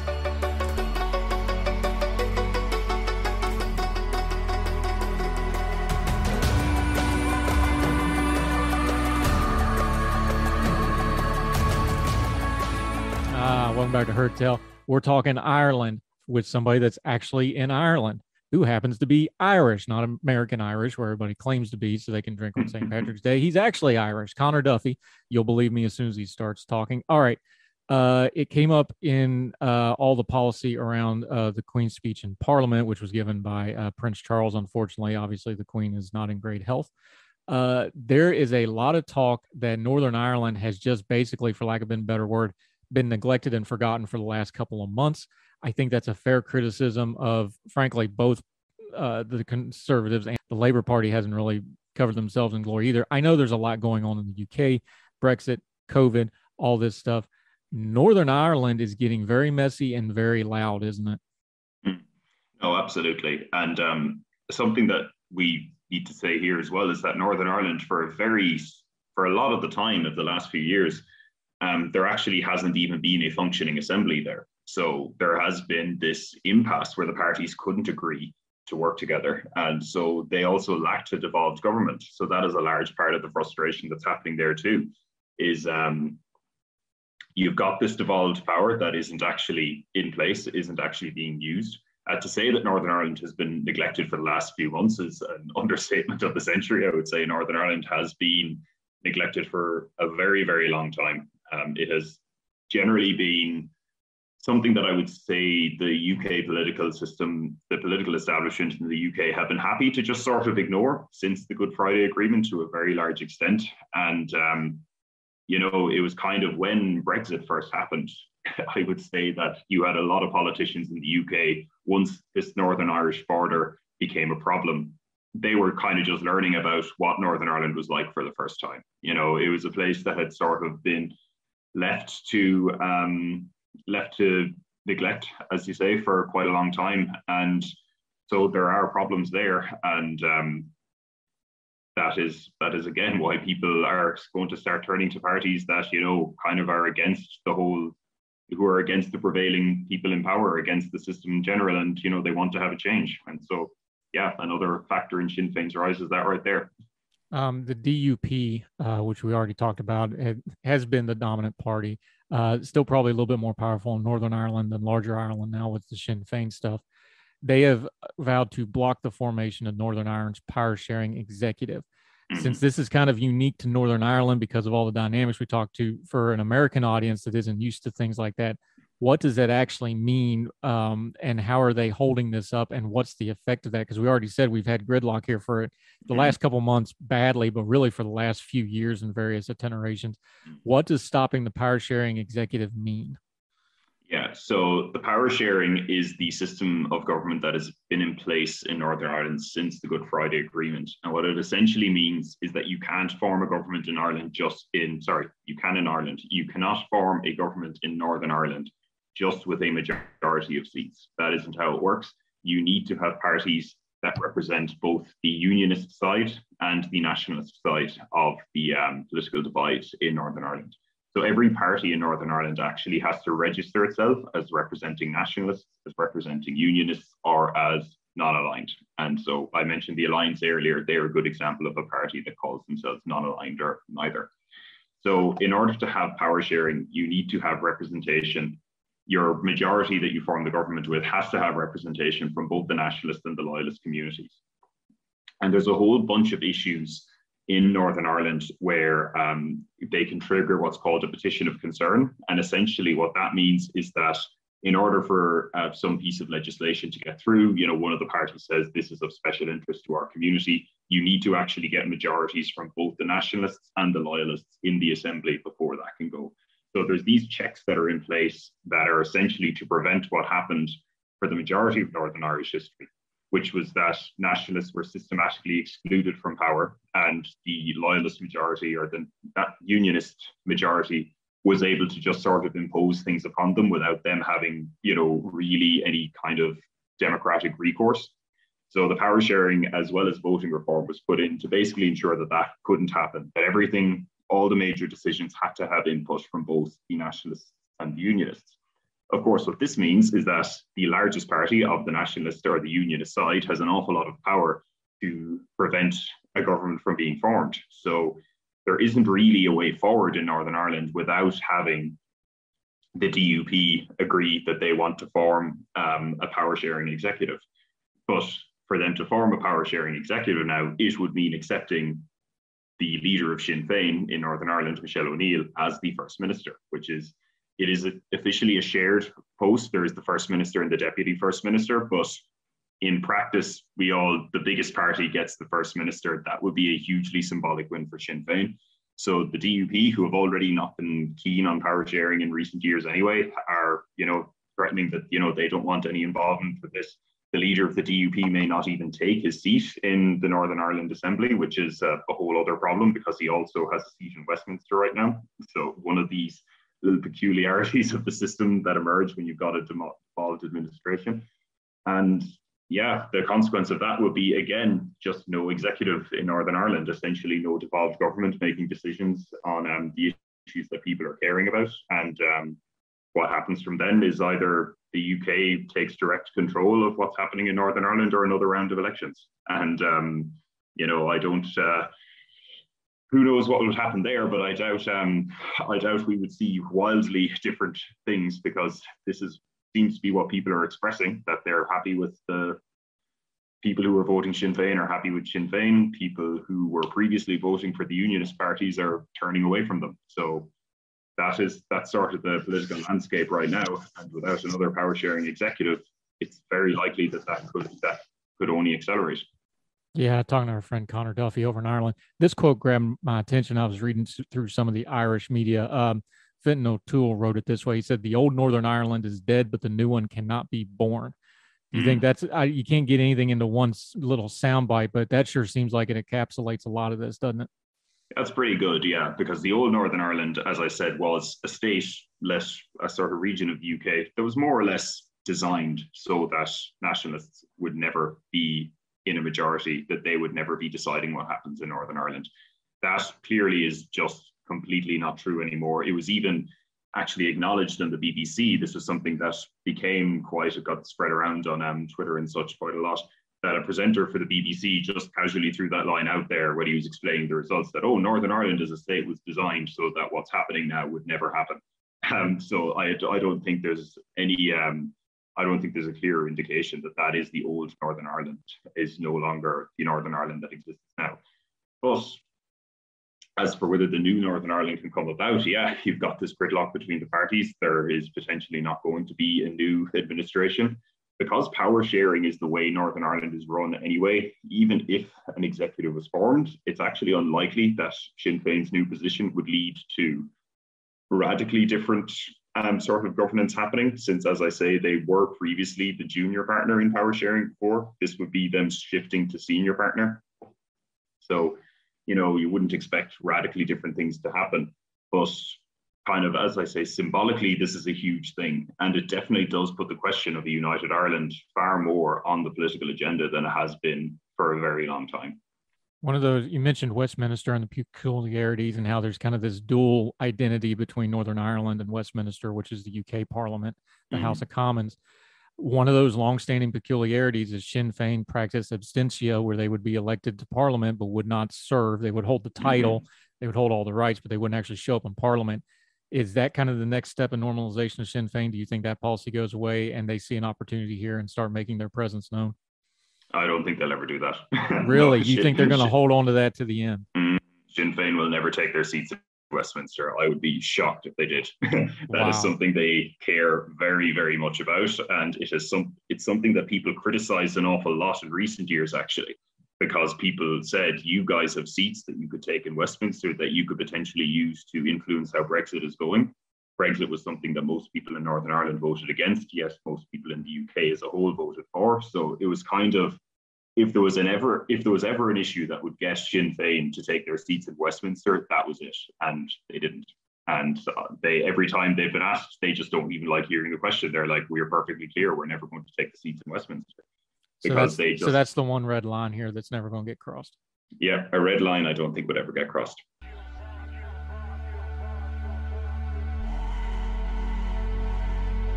Now let me see you go off like a bomb.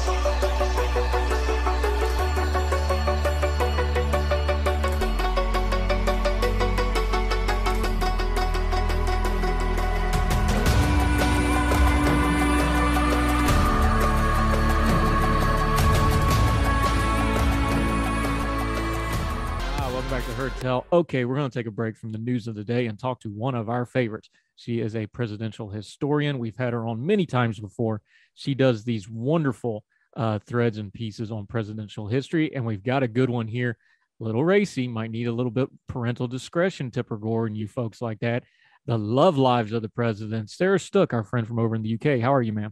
I'm very good. Thank you for having me on again. It's always very fun to do. Fantastic. Uh, I told her if she came back on, I would dress up because she's big in the fashion. And then she busts out a t shirt and pearls. That wasn't really fair, but that's okay. Uh, we will deal with it. She writes for the Mallard over yonder. She writes for Elections Daily here. Uh, and we love talking to her. Okay. What got you on the love lives of the presidents? You've been doing this First Lady series. Was that just kind of the natural?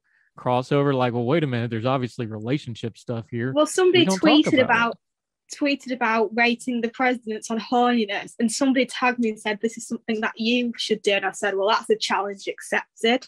So i did it. I i don't know. Like normally if we're talking about the love life of a president or a leader in other parts of the world it usually means there's a scandal going on because you know nice safe relationships are boring. We don't like talking about them but that's not really the case with the presidents. There's actually a lot of fascinating stuff. And there's a lot of relationships here that actually kind of affected the course of history in some cases, isn't it?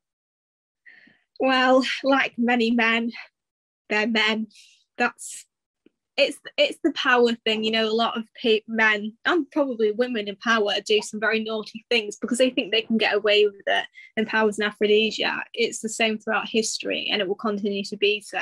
So it's you know not really surprised that there's quite a few presidents who have a bit of a sketchy sort of libido let's call it that to be polite yeah, we got to be FCC compliant here. So we're going to be using euphemisms a lot. Just prepare yourselves. Lots of double entendres on today's Heard Tell. Okay, let's start with the good news, though. Who are the good husbands? Who are the good presidents? They behave themselves, they love their wives, they raise their children, et cetera, et cetera.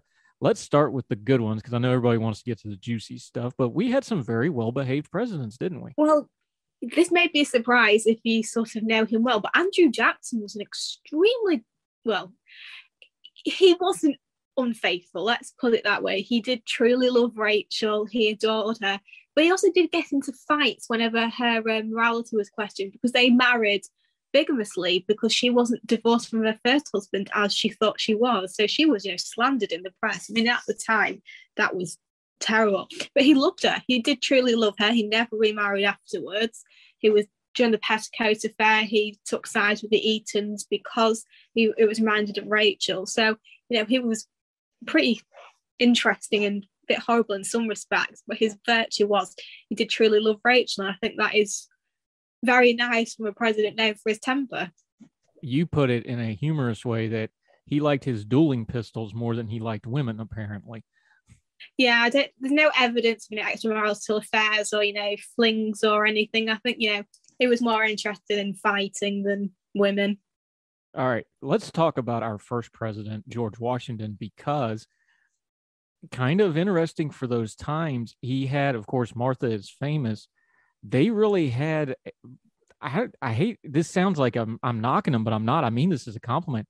They really had a business partnership, didn't they?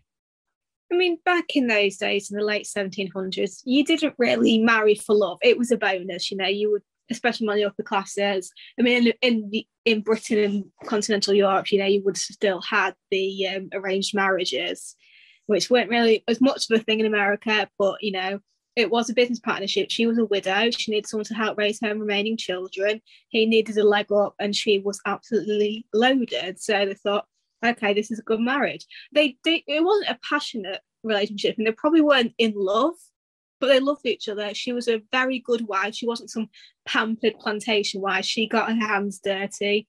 They were both, you know, very good together, and I think she was a fantastic first lady in that respect.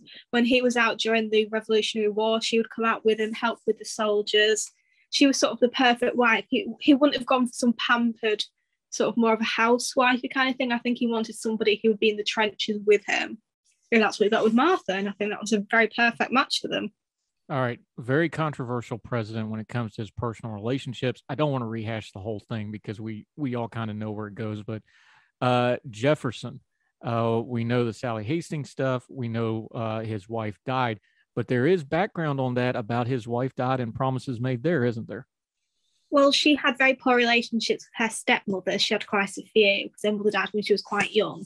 And she said never remarry. And Thomas Jefferson said, sure. Obviously, he sort of got around that by raping his underage slave, who was his wife's half sister. But, you know, he didn't remarry, but still it's not exactly you know scandalous in this sense of extramarital affairs it's more you know very extremely morally questionable yeah you almost need a flow chart for that one don't you where it all gets entangled? Yeah. Unbelievable. Okay among kind of let's let's say the founding fathers the early presidents the first five or six presidents we had who else had a notable relationship either with their wife or with somebody that wasn't their wife that maybe they shouldn't have been having? You know sort of up until apart from Jefferson, up until like Jackson, they had they were very you know very faithful men. Uh, John Adams, Abigail Adams had a nice famous loving relationship. He when he was in France, he was told he should have a mistress, and he said, "Now I've got Abigail," which is you know very sweet. And they had a very long marriage over fifty years, very much in love very intellectually matched. Um, Madison had Dolley. This again was a business arrangement because she was a poor widow and he needed a wife. But again, they cared for each other and she was a brilliant hostess. Um, James Monroe and Elizabeth Kortright, another one. John and Louisa Adams. So yeah, they were pretty morally upright, faithful to the wives, sort of no rumours of affairs or raping slaves. So tick, tick, tick all around there talking to Sarah Stook, our presidential historian friend over in the UK. Uh, okay, here's one because he is universally known as one of the worst presidents we've ever had. Very good chance he may have had the worst love life of any president we ever had. James Buchanan. Well, common historical census today believes he might have been at least bisexual or homosexual, we will probably never know because that kind of thing was, well, it was illegal at the time. So he's not going to shout about it, is he? But some historians say he wasn't interested in romances. He was engaged. She did kill herself. And it's very murky as the reasons why she did that. But he didn't really seem to have a lot of interest in sex. He could have been perhaps asexual. He even wrote, If I ever marry, she'll have to understand I'm not an affectionate person. So that's pretty interesting that he had no interest in marriage and love. He even told his niece Harriet, who was his hostess, don't marry quickly. And she waited until she was 36, which at the time was very, very late, especially since she got a lot of proposals for being very young and pretty. Mm. And his contemporary, uh, Franklin Pierce, he doesn't get talked about in pre- by the way it's no accident that we had a couple of our worst presidents leading up to the civil war those two things go together franklin pierce is so interesting people never talk about him he is ranked usually as one of the most handsome presidents, but this guy's life, his personal life, not just his presidency, just tragedy on tragedy on tragedy. He he's really an interesting case, isn't he? He was, you know, really tragic. He lost, he had several sons, three of whom died before he reached the presidency. On the way to the inauguration, there was a accident on the train, and his son was basically beheaded before their eyes. The last remaining child, Benny. Jane Pierce was already very sort of mentally unstable as it was, and this sort of pushed her over the edge, which you could imagine it would do to anybody. So very sad for Jane. Franklin turned to alcohol. So he did you know, very devoted to his wife. Again, no rumors of affairs, but sad, really, isn't it? You think about, can you imagine the press of something today, like the president, the president elect's child getting killed on the way to the inauguration? That'd be the biggest story of the century. And he, and he had, he was the only casualty. There was nobody else. It just happened to be that poor lad because he was looking out the window, and it was just unfortunate position and timing. Jeez, terrible uh, Sarah Stook with us. Okay, this gets us to the guy that had to clean up the mess of all those bad presidents. He also had a pretty sloppy, ugly, very contentious personal life. We know Abraham Lincoln as one of the great men in history. We know him as one of our greatest presidents, if not the greatest. I have him as the greatest. A lot of other people do too. How was his love life? He was a tall man. He was a very athletic man in his youth. He had a reputation for winning fights and wrestling contests. Big strapping lad, not great looking, what was his reputation uh, as a man of love? Well, he apparently visited prostitutes, but this was before he got married. So we'll give him tick for not being a cheater. So, but again, you know, obviously prostitution very questionable morality among what people think, but so you can sort of add that as the interesting column. But with Mary, it was very initially happy, but she was very mentally unwell. Bless her. She had a historians say she might have had bipolar, but so you can't really diagnose it hundreds of years later. You know, he she mentally and physically, it's believed she did abuse him. Maybe not. Maybe it was because of her mental illness, but she wasn't well. They suffered a lot of tragedy to the point where he said, "I'll put you in a mental institution if you don't shape up a bit." So while they did love each other, and she it was initially very happy, the relationship was very fraught. She had family fighting in the Confederacy. She nearly died in a carriage accident that was meant for him.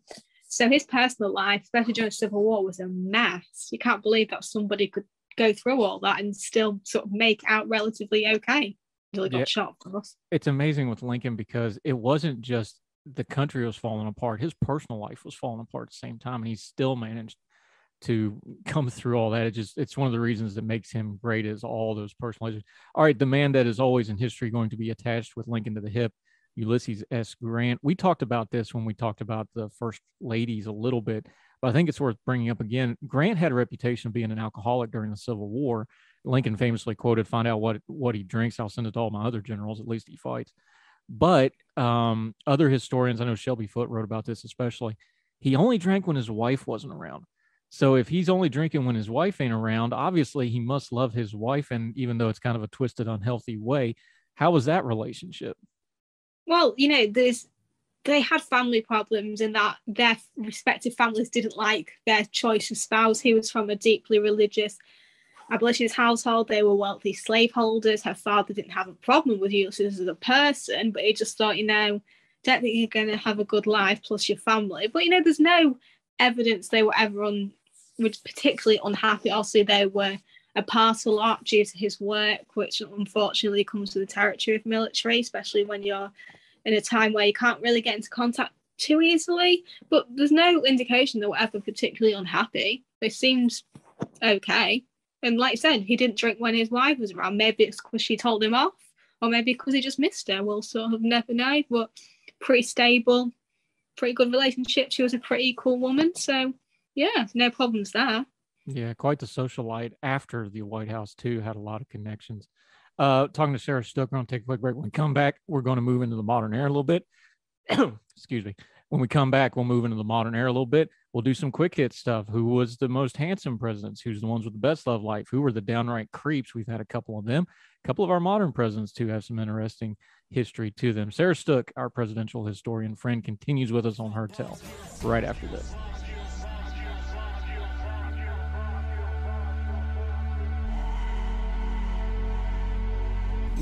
See you go off like a bomb.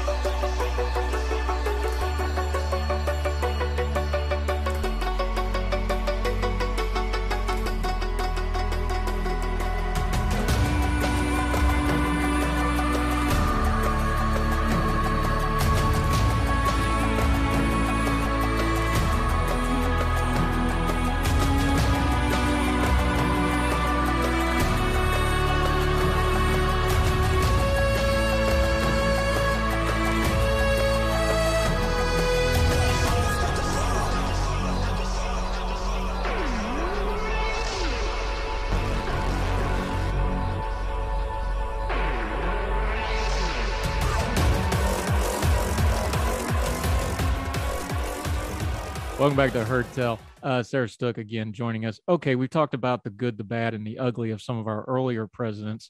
We've had some downright creeps. Um, creeps the only word for it. What was some of the ones that really stuck out to you of just like, egads, this person probably should have went to prison?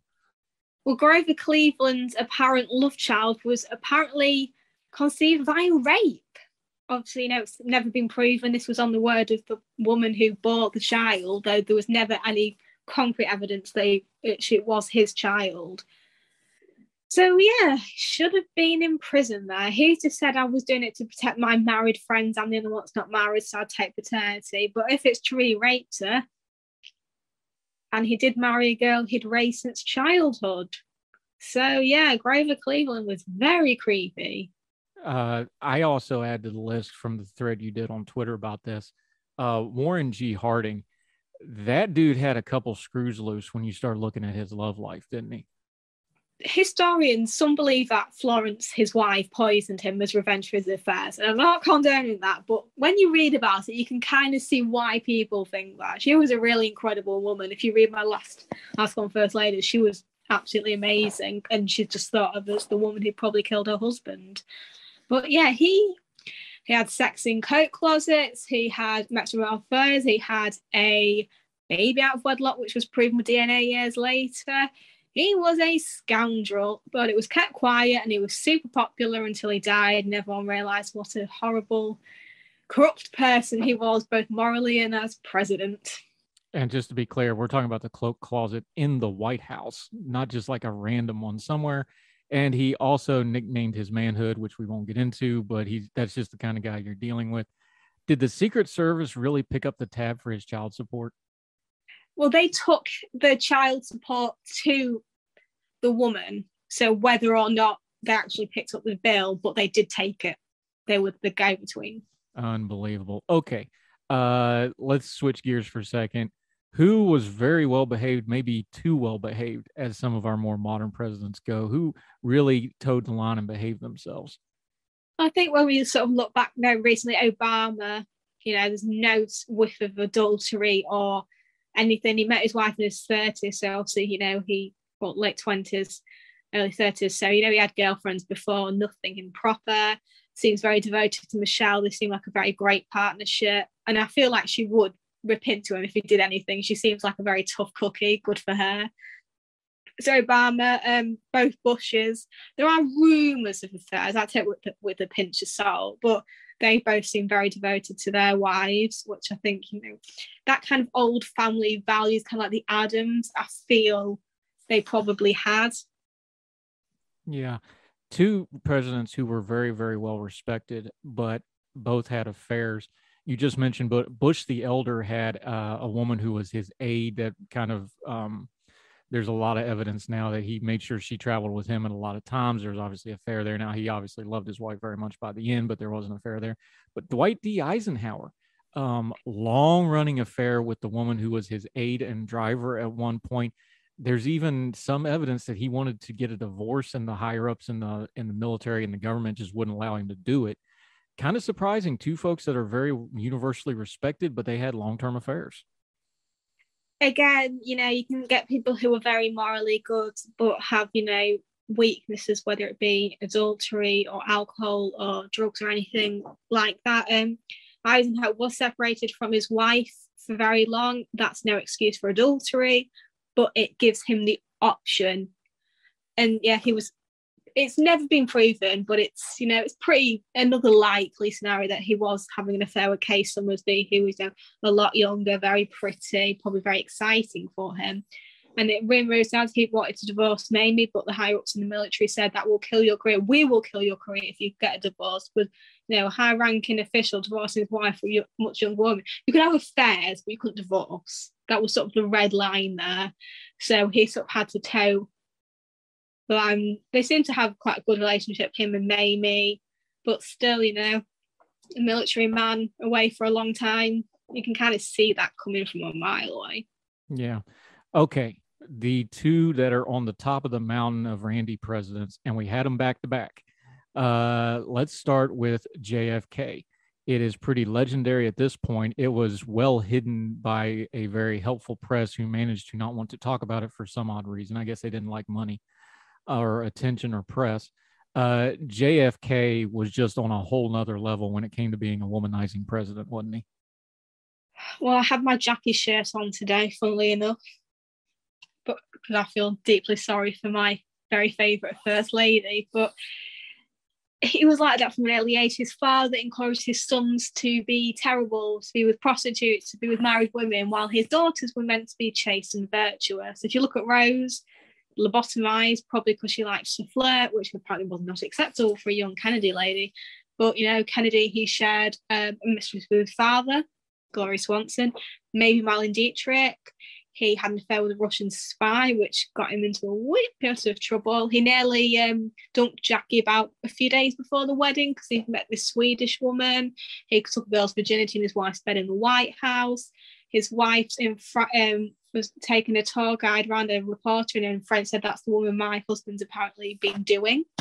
So she was definitely aware. She did nearly divorce him, apparently originally she was okay and she said, Well, my father did it and she loves her father very much. It's what men do. But when she realized the extent, Joe Kennedy had to say, I will pay you to not because that will just ruin, as a Catholic and as a senator, ruin his chances. But yeah, he was, you know, until the very end, he was very unrepentant. Their relationship did sort of go a bit better when their son Patrick died, but that was obviously a few months before he was assassinated. But yeah, he was he likes women. Let's just put it that way. He only got married because there was rumors he was gay. That was it. He otherwise he probably wouldn't have bothered. what a world. All right, his replacement. Um, I've told people uh lately when we were going through the Trump years and people were talking about, oh, Trump's so vulgar. I'm like, no, he he's a piker. You need to read up on LBJ. I don't know that we've had a more vulgar man ever in the White House. He was very proud about it. He was not subtle about it. He was loud. He was in charge and he had a love life to match it, didn't he? Well, he nicknamed his appendage Jumbo, which was apparently deserved. Let's look at that's what that we say, the better. Um, he had a long affair with um, another senator, with his secretary. His wife probably knew. He did love his wife, but he was pretty emotionally to her, t- calling her fat and ugly, even though she bankrolled his campaign. So grateful there. But yeah, he had no qualms about nudity, about telling people when he was on the toilet, yeah, I'm ringing you from the toilet. He was just, yeah, very vulgar, brash, typical Texan. So while JFK was sort of a smooth New England adulterer, LBJ was proud. um, coming to the modern era to put a bow on this with our friend Sarah Stook real quick. Uh, it's unavoidable to talk about, but the most recent uh, scandalous of the presidents, uh, William Jefferson Clinton, uh, we talked about the cloakroom and Harding. We all we all know about Monica and the Oval Office. I lived through it the first time. I really don't want to talk about it again. But uh, Slick Willie, we called him that for a reason. Long list of not only affairs but other uh, accusations of mistreatment of women as well. If that if he's in the social media age, it, any of these guys you could say this, but especially Clinton how much did he luck out that the internet was just right after his presidency and not before? Well, it was the Drudge report that broke the story. I think it was the Washington Post, I believe it alone, and Matt yes, Drudge broke on, on the internet as the internet was coming into its yep. infancy. So he was looking, it wasn't more developed. Let's just say that, you know, nowadays, you know, back then you had people like Gloria Steinem basically calling Monica Lewinsky a slut and saying he was just trying to be friendly. But he had an affair with a woman young enough to be his daughter in the White House, which it's not illegal, but it's very morally questionable. He's her, he's the president, he's her boss. I'm not saying she was completely innocent, she was a willing party, as it were. But yeah, it's very morally questionable. Well, he had believed to have affairs and rape allegations, which is obviously even worse. I think nowadays people are picking up on it and people are starting to sort of question his legacy. He's a very popular president. He still remains because he was over pretty, you know, good age of politics. So yeah, and Hillary stuck by him. Obviously, I think she was in a as much as I despise her, it's a catch twenty two. She leaves him. It makes her look like she's quitting, and she stays with him. The feminists are angry. So yeah, she had no real choice in that. And Chelsea Clinton was as much a victim of any of it Shirley yeah. Tina.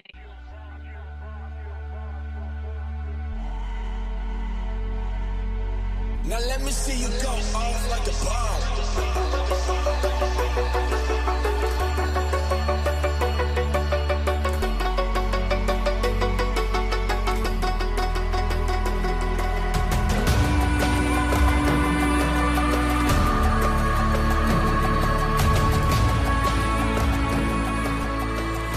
Ah, welcome back to Heard Tell. He's one of our favorites. He's been on here multiple times before. I still have to practice saying his name, James Czerniawski.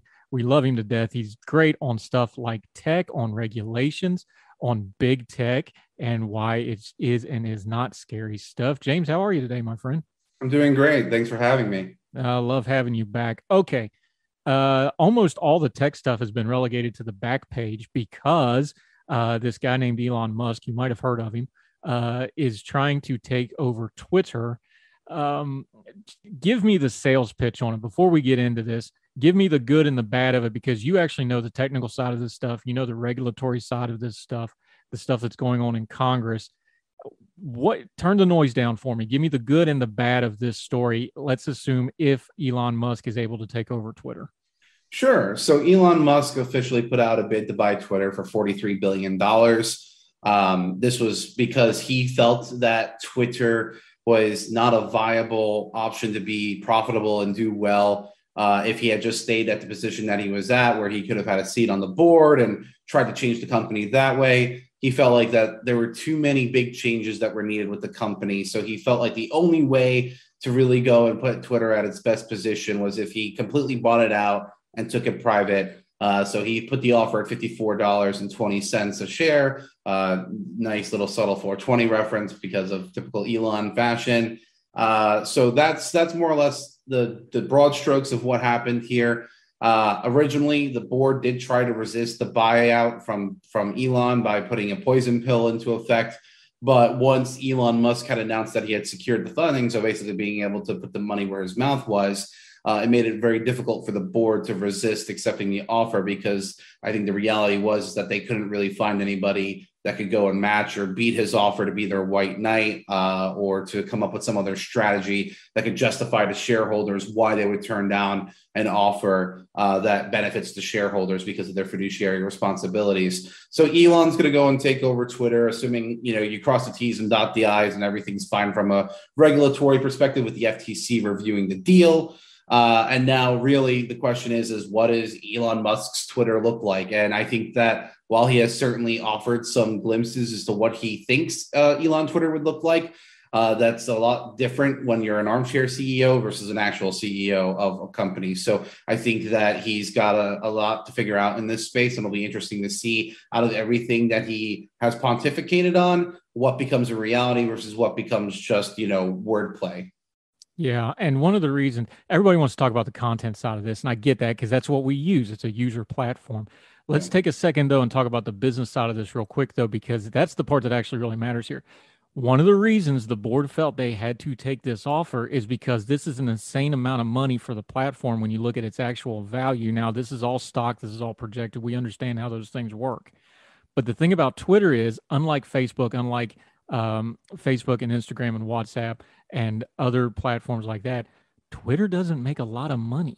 And I know everybody's seeing that 44 billion, but as a business, Twitter has not worked as a business for quite some time, at least in the realm you would think it would with the amount of outside influence it has. So when they started seeing those dollar signs, that's kind of what really pushed this forward as much as anything Musk was doing, wasn't it? Yeah, I think that that's one of the underappreciated factors of the story, and that's something that I certainly harped on in in numerous media interviews that I've done on the subject. Is that Twitter was not, and you you can only afford to be what you can afford to be, right? You, Twitter could not afford to be a company that was extolling the virtues that it was when the company did not have healthy profit margins. It was having inconsistent revenue.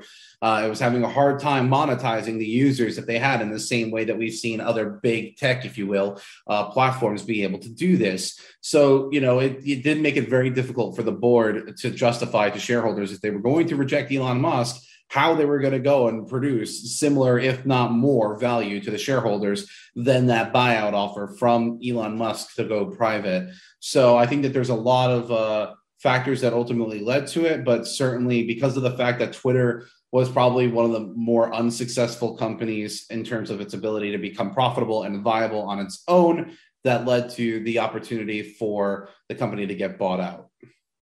Now, because you study this stuff and you cover it and you know a lot more about it than I do, explain this to me like I'm five. There's still a regulatory review process here. This is, I, I know they've agreed to it, but still on paper, this is a hostile takeover. That's a very highly regulated thing. There's a lot of rules involved on that.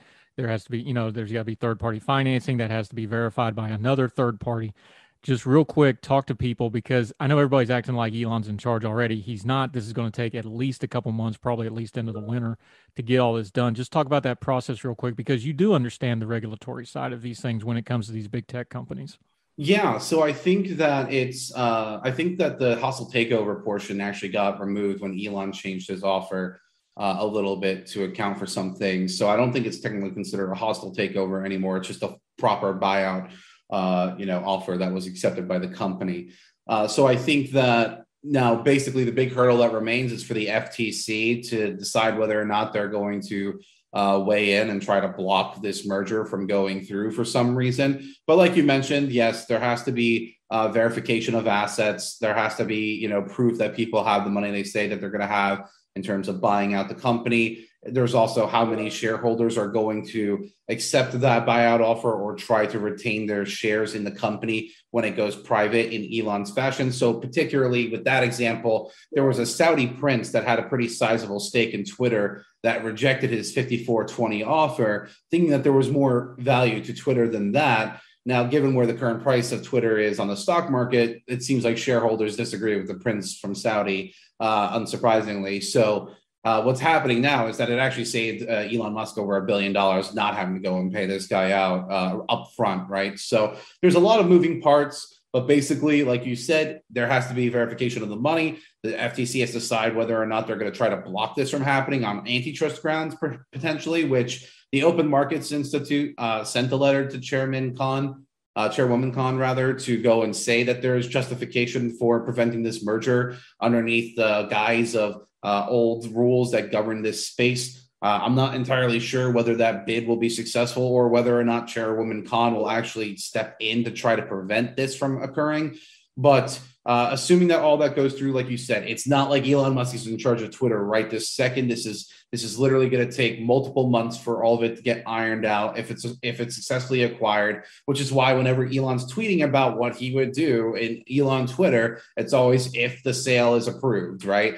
Uh, so we have to get to that point, and then we can go and talk about it. But the funny thing, like you mentioned, is that people are treating it like Elon is owning Twitter right now. The placebo effect of it has been quite humorous to look at because you have conservatives saying, "Oh, we got more followers, we got more reach." You have liberals claiming that there's you know more uh, hate speech and, and whatever. But the reality is, that Twitter has been Twitter this whole time. And as a matter of fact, because of the fact that they're in this process of getting bought out, they can't really do anything to change the product drastically because of the fact that that could impact their sale. Yeah, and let's we're gonna we're gonna talk about that portion of it, how everybody's avatar Elon Musk all of a sudden. We'll get to that in a minute. Let, us stick to the business side of this for just a second, though, because um, I, let me be the skeptic for a minute because I do this. I've been accused of being skeptical from time to time from by you and other folks. Uh, not too long ago, 2018, Musk got himself in trouble on Twitter because he talked about taking Tesla private and that cost him a nice $20 million fine. Tesla had to pay a $20 million fine. He had to step down as chairman of Tesla for at least five years. This is all the same people that are going to be doing some of the regulatory oversight of this deal. Normally, in a deal, when you do this, everybody gets quiet until the deal's done. Now, I know Elon Musk is his own beast. I know he's a big celebrity. He's gone the other way. He's getting louder and louder and louder about all this that's that's kind of a red flag to me of are we actually going to get there? Now i know i'm in the minority opinion here but just play along for a second. He does little things like the 420 stock price. He does little things like his latest tweet about they're going to have 69 million users. That's not accidental. Elon musk does this stuff all the time. That's not an accidental number. Um, he gets louder and louder and louder about this. He's already gotten in trouble with his tweeting before am I wrong to have at least a little skepticism of, hey, this thing ain't done yet? And Elon Musk is pretty much a live wire that does what he wants and does not think things through like complicated business deals sometimes? No, I think it's perfectly healthy to have a decent bit of skepticism that the deal gets done. Uh, because it ain't over until everything's signed and approved by all the right parties. So I don't think that it's unreasonable to be skeptical, especially with Elon's history with uh, tweeting. Now, he has been overly critical of the SEC's department, particularly that's located in San Francisco. They think that he's being targeted. And then with the DOJ and some other folks investigating Tesla more broadly, uh, there certainly is cause for him to believe that he is being targeted because of his heterodox thinking. That is just his opinion on the matter. But I think that, again, when we're looking at uh, Elon and, and his different tweets, it presents a unique problem because normally, like you said, these deals go through, everybody stays quiet, they just want to get it done and over with. But Elon's, you know, putting his thoughts out there uh, very openly, and it could cause different problems. But that being said, none of it technically violates the term sheet that they signed for him to purchase Twitter. He can talk about Twitter and like what he would like to do underneath Musk Twitter, but he can't go and sit there and talk about the deal uh, in any kind of um, you know negative light or anything like that, because then that would be violating the, the actual terms of the agreement that he signed uh, with Twitter, and he'd pay like a one billion dollar uh, breakup fee uh, for not doing the following through with this transaction. So there's plenty of incentive for Elon to watch what he's saying if he genuinely does want this to go through. Um, and also, it is worth noting that it's not like he has to put up the $43 billion anymore, because uh, originally it was just going to be him half all the way through trying to do it through Tesla stock. But now he has half of it done through banks, and he has other people that are electing to go and stay as shareholders in the new Musk Twitter. So there's lots of ways in which that he's mitigated some of the risk against himself. Yeah. Talking to our friend James Czerniawski, uh, Young Voices contributor, really smart guy when it comes to this tech stuff. We're going to take a quick break. We come back on Heard Tell. We're going to continue to talk about Elon Musk. We're going to talk about the free speech aspect of this. We're going to get into the content of Twitter, something James has done a lot. James has done a lot of media on both sides of the spectrum. I'm going to ask him about how some of the reaction has gone because he's got it from both ends uh, in a couple different places. More with our buddy James on Heard Tell right after this.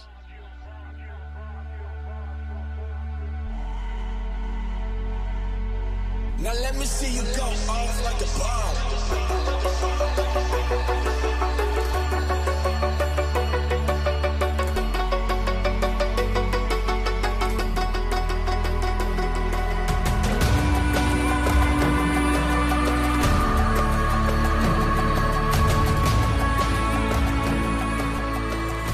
Uh, welcome back to Heard Tell. Continuing with our friend James Czerniawski, great guy, really smart guy on this stuff. Make sure you're following. You'll see his Twitter handle on the bottom third graphic right there.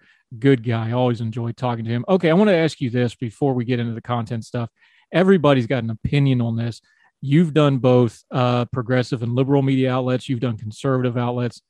You're a good guy to ask about this because I've caught your interviews from both sides of the aisle on this thing What's your read on how much this thing has become an avatar for people? Because man, people sure got convinced in a hurry that Elon Musk was this, that, or the other just based off of this. I find it fascinating, but you've been out there, you've been doing these interviews.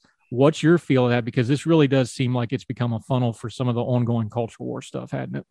Well, I mean, that's no lie that Elon decided to buy Twitter in part because of his feelings about the current state of culture in the United States surrounding free speech. Uh, unironically, Elon Musk, like many uh, folks that we've heard in recent days, claims to be a uh, free speech absolutist, if you will. But then there's always some kind of uh, articulation as to not being free speech absolutist that I find that typically follows that.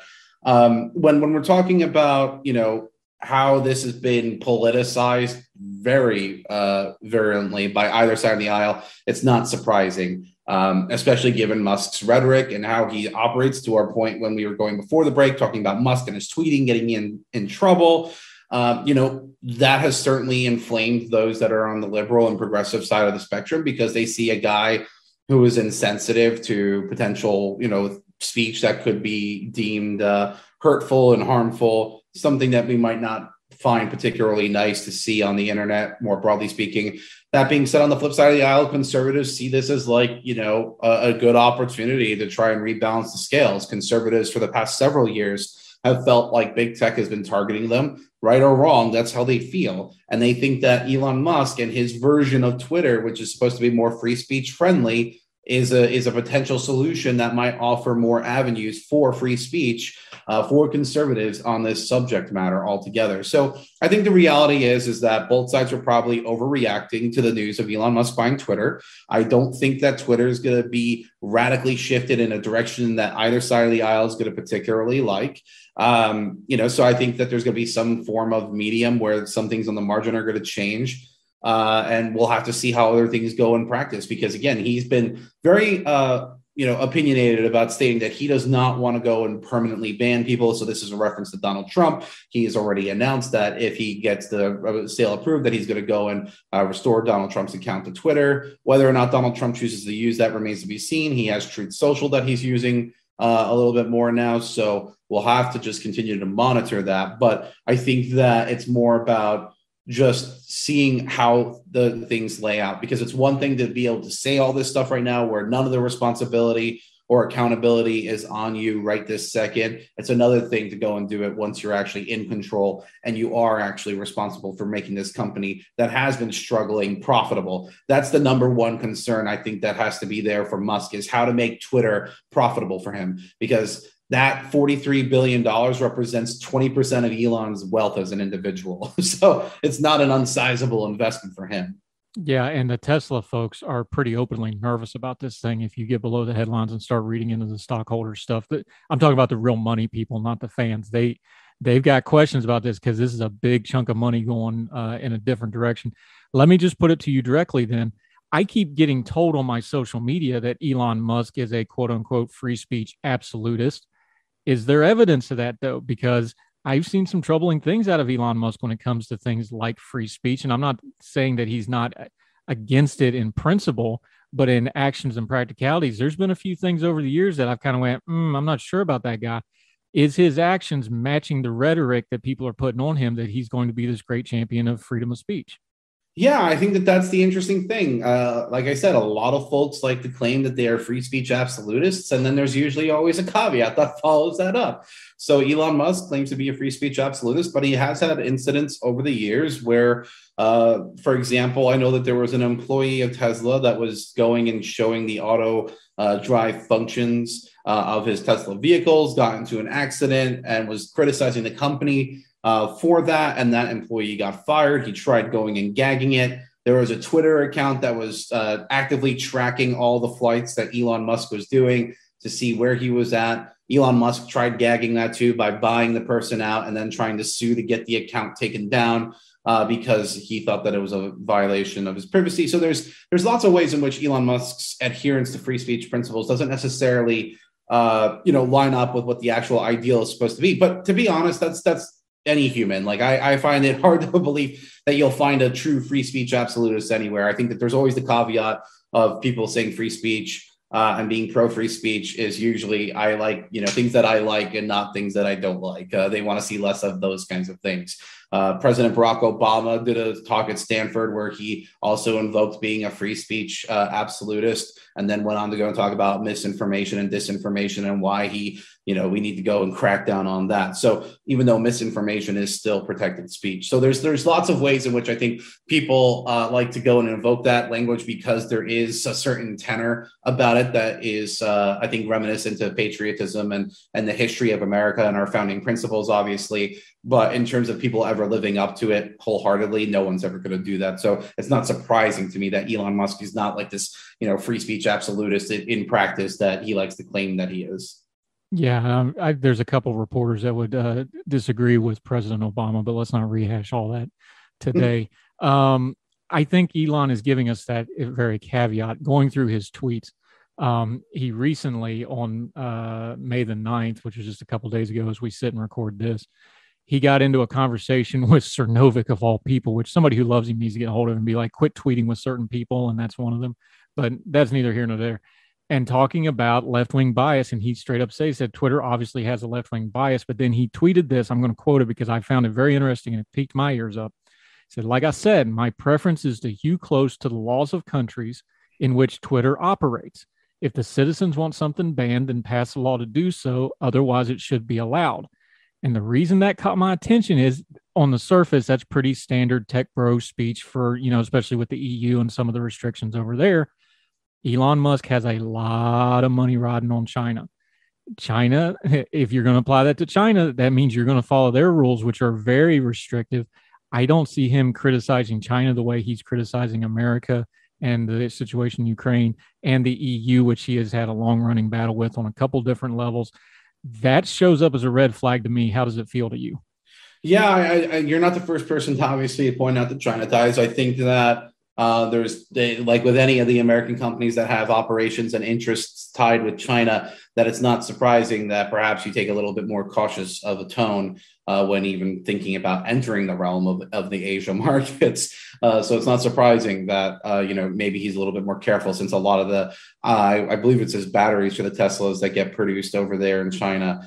Um, so there's definitely I think a valid concern there to you know vet out. We'll have to see how that is. But even within that statement, right? Like it actually goes in then goes when cuts against his exact point of being a free speech absolutist insofar as that if you're talking about this in the American context, uh, you know, one would think that you would want to apply this across the board no matter where you operate, but then you're acquiescing to the localities, which there are a lot of localities that have a lot more restrictive speech laws on the books than, you know, might be ideal by American values. Um, so I think that that's actually something that's a little self defeating. So the EU commissioner uh, was actually just at his Tesla plant in Austin, Texas, and then posted a video with him uh, and then tried to basically insinuate that Elon more or less endorsed the DSA, the Digital Services Act, uh, European tech regulation of social media um, and the internet, more broadly speaking.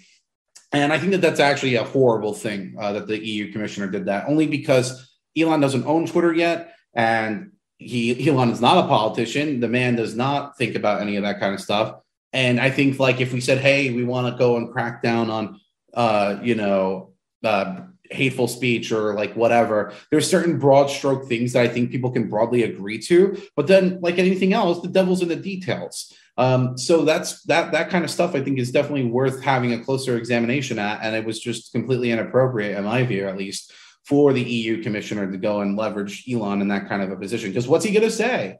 Like, especially because he has those vested interests in Europe.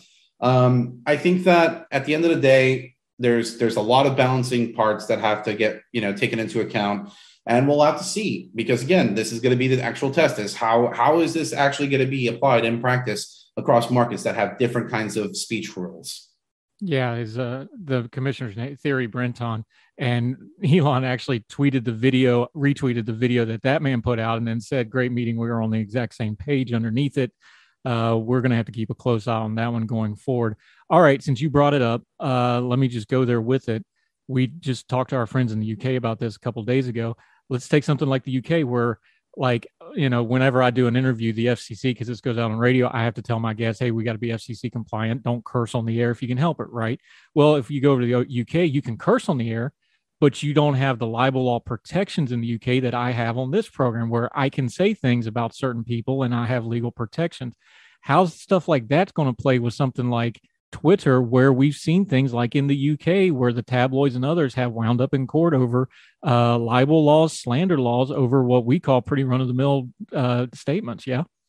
Yeah, I think that again, this is where people don't realize just how permissive our, our speech is on Twitter and Facebook and a lot of these platforms. You can complain about their decisions that they make, and there certainly is some, you know, uh, veracity to wanting to complain about how they are making some decisions sometimes. But I think that at the end of the day, we are still far more permissive on our platforms in the United States than anywhere else in the world, bar none. No one comes even remotely close. So with the UK, they have an online harms bill right now which includes trying to tackle things. It tries categorizing the risk. It tries sitting there and saying, oh, like suicide and misinformation and all this other kind of material that's out there and trying to regulate that speech, which, again, if it was in the United States, would get struck down by a court as being unconstitutional for trying to infringe upon the free speech rights that Americans hold dear, um, which include topics that we do find uncomfortable at the end of the day. But the UK is trying to legislate this. I know, like in part of their report for trying to justify why they want to do this, they cited the fact that children are exposed to uh, rap music online and and uh, you know cursing that might happen there. To our point about our FCC compliance versus non-FCC compliance, um, I think that it's it's very fascinating to see. Um, you know, the UK and other worlds, I think, just do a great job of highlighting just how special the United States is. Uh, we we have a very permissive culture for speech, although that is culturally, at least, getting hit down a little bit with the way that uh, some folks handle speech, particularly with like weaponizing the notion of misinformation and other things. So I think that we can certainly be better about that conversation, uh, and it'll be interesting to continue to monitor that going forward. Yeah, James Czerniawski, uh, you are always on point with your stuff. You get better every time I talk to you, my friend. I really appreciate your insight on these things. Definitely will have you back. It's been too long since we've had you on, but you're a busy man. It's hard to get you on the show nowadays um, until we get you back on again though, let folks know where they can follow you on your social media, your writing. You're doing a ton of media stuff. So let them know where they can keep up with you, see all your clips and your great writing and some of the, because you've got a lot of regulatory things you're keeping your eye on. Let folks know what you're doing with that as well, my friend. Yeah, so you can follow me on Twitter at JamesCZ19. That's where I usually pontificate and throw a lot of my bad takes out there uh, on tech policy and all other musings that's going on, like my haircut that was overdue by five months. But you've got uh, Twitter is probably the best place to follow me. I have my own personal website at jamesczerniawski.com. Uh, where I try to go and update from time to time with any writing and media hits that I do do. Uh, and also, I always recommend following Young Voices uh, as an organization on Twitter uh, and on their website. They also update whenever I do media hits with great people like yourself and others. Yeah, we're really proud of Young Voices. That's where we um, we had James on back before I was officially part of Young Voices. Actually, uh, they do great work. Just celebrated their anniversary, and uh, the haircut looks great. I was giving you a little hard time, but to be honest, I got to go get one today too because I got a kid graduating high school this weekend, so I got to go slick up too. So, uh, my friend, I always appreciate the time. Always enjoy talking to you. Let's do it again soon, buddy. Yeah, absolutely. Thanks for having me. Yes, sir. Thank you.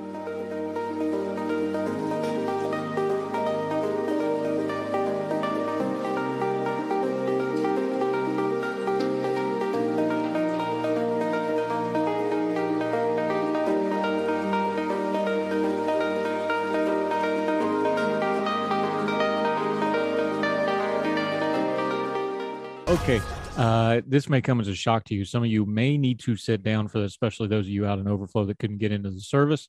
Uh, the government might be spying on us again. We're going to go to another one of our Young Voices contributors, all the way out in Los Angeles, California. David McGarry, how are you, sir? I'm doing well, sir. Thank you so much for having me on. Uh, thrilled to have you. He's another one of these great Young Voices contributors that we're so proud to partner with. He's written all over the place, American Spectator, other places that you'll notice. This particular piece comes out of the center square, though.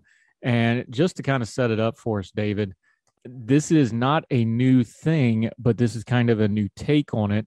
Uh, they're going after, in this particular case, things like Western Union. And the bigger problem here is we're going through a third party private entity with the government subpoenas and investigation this on its surface looks like a hot mess. What did it look like when you started looking into it?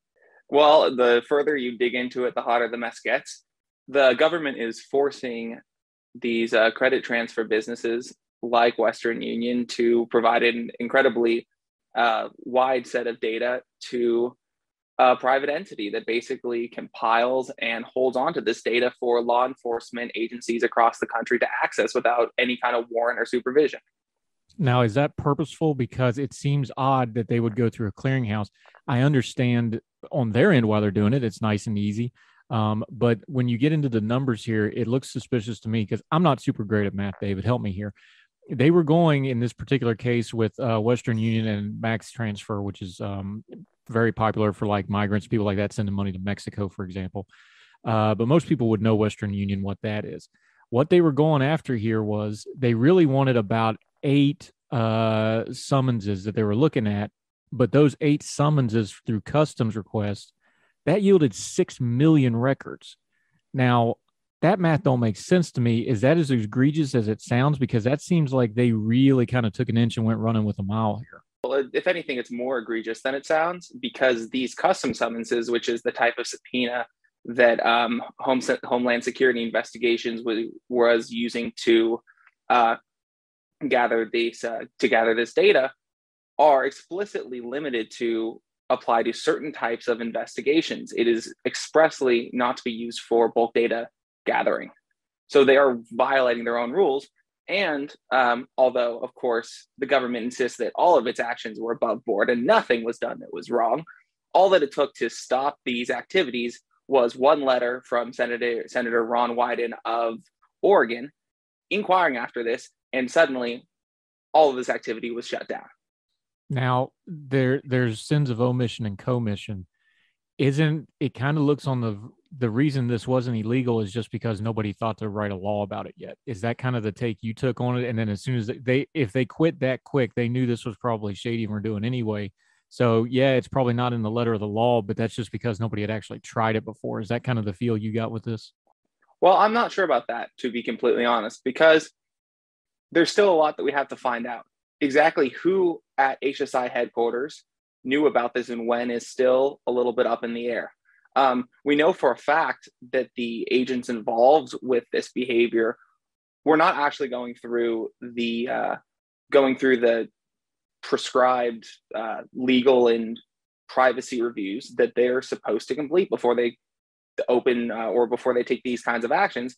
So, might it possibly technically technically be the, within the letter of the law? I doubt it. Small chance, but as I said, they violated their own regulations to get to this point. So it doesn't seem to me as if they're uh, they're uh, acting legally. Yeah, David McGarry joining us from Young Voices. All right, uh, you already mentioned it, so let's talk about it. Uh, Ron Wyden, uh, senator from Oregon, he's the one that got involved with this. How did he get involved with it, and what was he actually doing that led up to him looking into this and getting? I was it a constituency thing? Was it an investigation thing? How did that happen? So Wyden has actually been very good on these issues of uh, of privacy um, of late. He called out uh, Operation Whistle Pig, which was a uh, border patrol agent opening an incredibly extensive investigation into a journalist on very flimsy uh, evidence. He called out CIA data gathering earlier this year, and now he's uh, targeting HSI. I mean, the man just cares about an issue that all 99 of his uh, partners in the Senate should also care about. But let's face it, for whatever reason, um, political or otherwise, they don't seem to. But the man's made it a uh, a priority and part of his uh, part of his political package and his resume. And I think he should be commended for that and supported for that, even though there's plenty of his other policies and beliefs that I disagree with. Yeah, and Ron Wyden is a Democrat from Oregon. Oregon, of course, being more of a leftward leaning state, especially the Portland area. Um, is there more bipartisanship on this issue? Because we've been dealing with this since, especially since 9 11. We know about the Patriot stuff. We've been dealing in the last few years with things like FISA warrants and these sorts of things. We've talked on our program a lot about the Fourth Amendment. Uh, you talk about Senator Wyden. Is he alone out there, or are there other representatives and senators that you're seeing that maybe get some bipartisan consensus on privacy issues? Because I'm noticing we talk a lot of good game when it comes to big tech and things like that. But then when it's something like this, those same people kind of get quiet. Is that a fair criticism, or is other people noticing that as well? No, I think I think that is spot on right there. Um, and I think much of it comes down to the fact that our politics is partisan, not only in a not only in the ways that that people that that people view themselves, but in the issues that they pick to prioritize. So, like you said, for the left, um, privacy issues and uh, surveillance of citizens has been a really, really big deal for a while. Um, but right now, because it's not a great blunt object to hit Republicans over the head with, it's not actually, um, or I should say, the left isn't making uh, Biden administration abuses a priority to combat, with the exception of Wyden. Um, with that said, I'm a little bit surprised, to be honest, that the Republicans aren't jumping on this a little bit more. Under in the Trump administration, conservatives and Republicans and people of the right generally got the idea and started to understand that letting law enforcement agents, with all of their biases and personal flaws, uh, letting law enforcement agents go after citizens outside the law probably wasn't the best idea, especially if they if there was no oversight to uh, keep keep them in line. Um, and of course, I'm referring to a lot of the FISA abuse that we saw in um, in relation to the uh, in, in relation to investigations of Trump campaign uh, campaign officials. So why why they can't carry that over and demand that Biden era uh, law enforcement agents follow the law as well? I don't know. I tend to think that it that they're sort of falling back on old style 2000s Tom Cotton esque support for law enforcement and military and surveillance in general, but I don't know for sure. Yeah. Talking to David McGarry about this surveillance program. All right. Uh, when we're talking law enforcement on this particular case, the elephant in the room is DHS. We know what an absolute monster of a government organization this has grown into. And I don't mean that in necessarily a bad way. It's just, it's a monster. It's huge. When they built this thing after 9 11, I don't know that folks really realized how much it was going to change things like law enforcement, like oversight, where's DHS, uh, Department of Homeland Security, on this program? Because, uh, like you said, this is a multi-state program. You're also dealing with Mexico because you have a lot of people that come in the country and use these wire transfer companies to send money back to Mexico. Uh, that touches on the immigration issue, which is, of course, in the DHS. What's their role here? Because they have direct oversight from Congress, but they're also so big. We've seen this in hearings time after time after time it's proven to be an organization that's really hard to do effective oversight on. What's their role in this, and where should we start focusing in on because they're so big to get into the heart of the matter on this particular issue? So I think you really hit it on the head, which is that at at a certain point, if or I should say, in the absence of clear regulations and clear oversight structures, there will be misbehavior when you give any uh, agency or individual this much power over citizens. And actually, that's something that Wyden mentions in his letter that these custom summons have been abused routinely in the past. That we know this, this has been the subject of inspector general reports, yet for one reason or another, probably because there's not enough institutional incentive to, to make the brass care about it, these reforms have not clearly been implemented throughout the agency. We continue our conversation with David McGarry right after this on Heard Tell.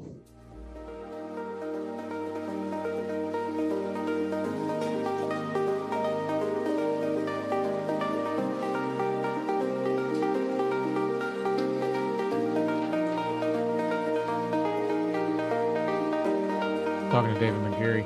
Uh, you you bring up the point that I think is is apropos here is okay. Anytime you're dealing with the legislative branch with Congress, whether it's the senators or the House of uh, Representatives, the only way you really get anybody to do anything is pressure.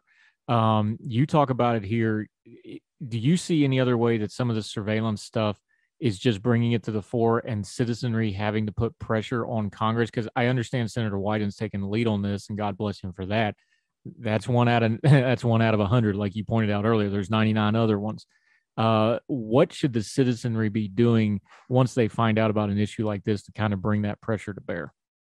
I think this is the classic: call your senators, call your representatives, call uh, call advocacy ad- advocacy groups.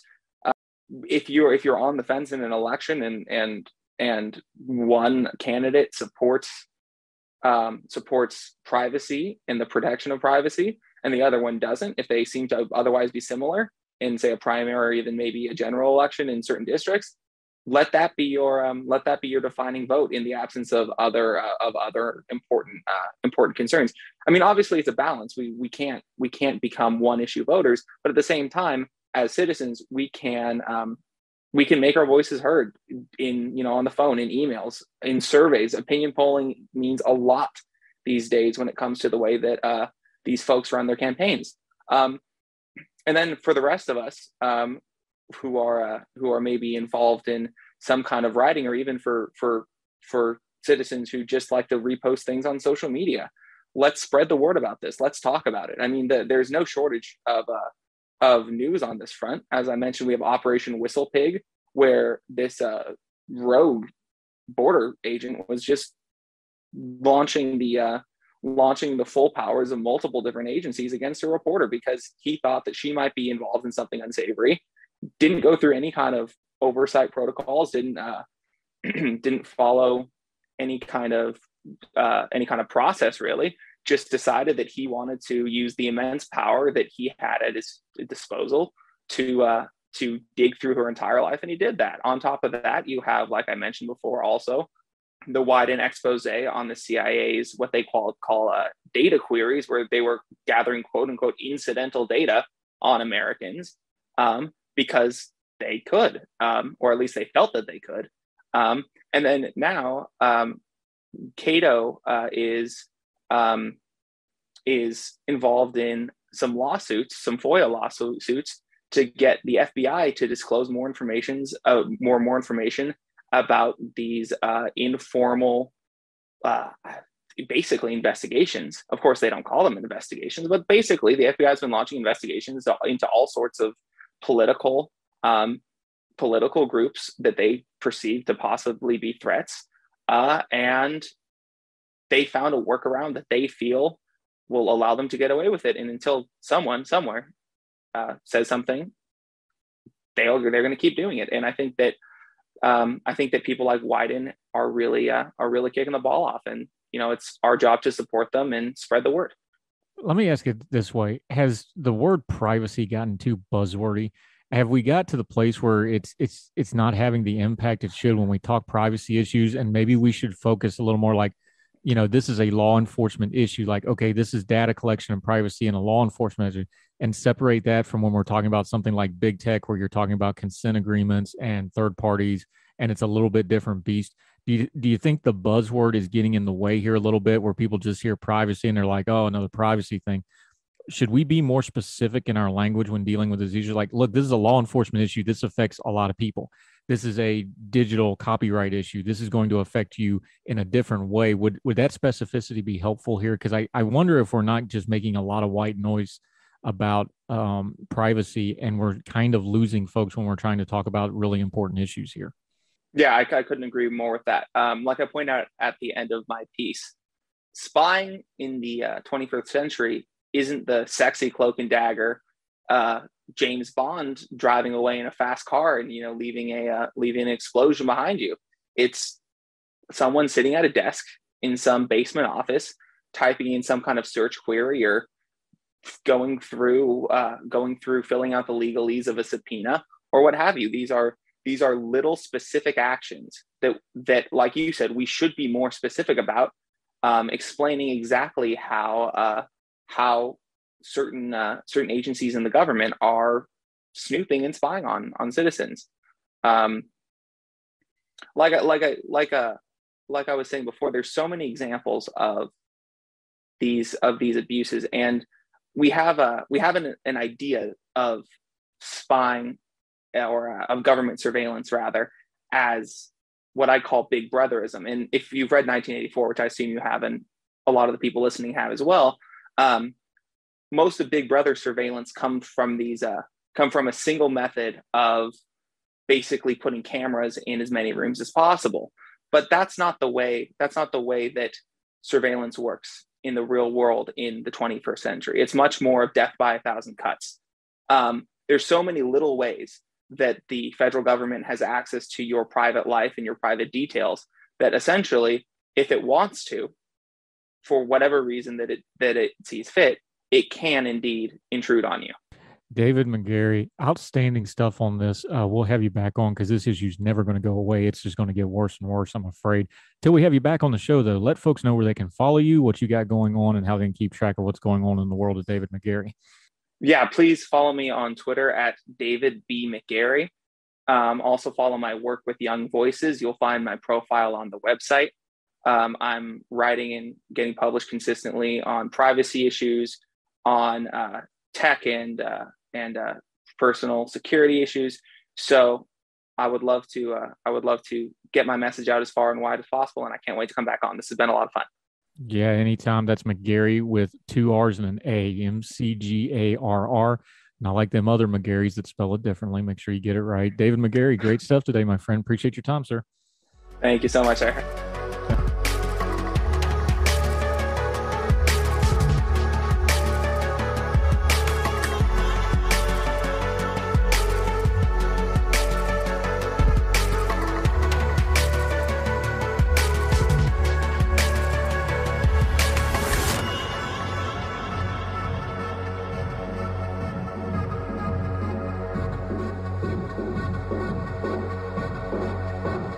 That'll do it for Heard Tell, this very special edition twice on Sunday. Since this is different, after you've listened to this, do us a favor. Let us know what you think. Do you like it this way? Do you like it the other way? Reach out to us. Uh, Heard Tell Show at gmail.com, Heard Tell Show on the Twitter. And of course, you can always comment on the YouTube page or on any of the podcasting platforms that you're listening and or watching this on. We always appreciate you. Make sure you're subscribing and sharing.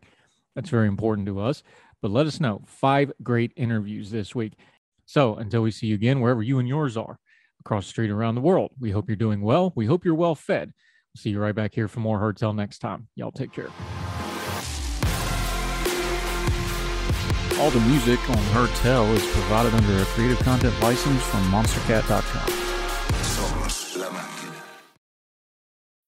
When you need mealtime inspiration, it's worth shopping Kroger, where you'll find over 30,000 mouthwatering choices that excite your inner foodie. And no matter what tasty choice you make, you'll enjoy our everyday low prices, plus extra ways to save, like digital coupons worth over $600 each week. You can also save up to $1 off per gallon at the pump with fuel points. More savings and more inspiring flavors make shopping Kroger worth it every time. Kroger, fresh for everyone. Fuel restrictions apply.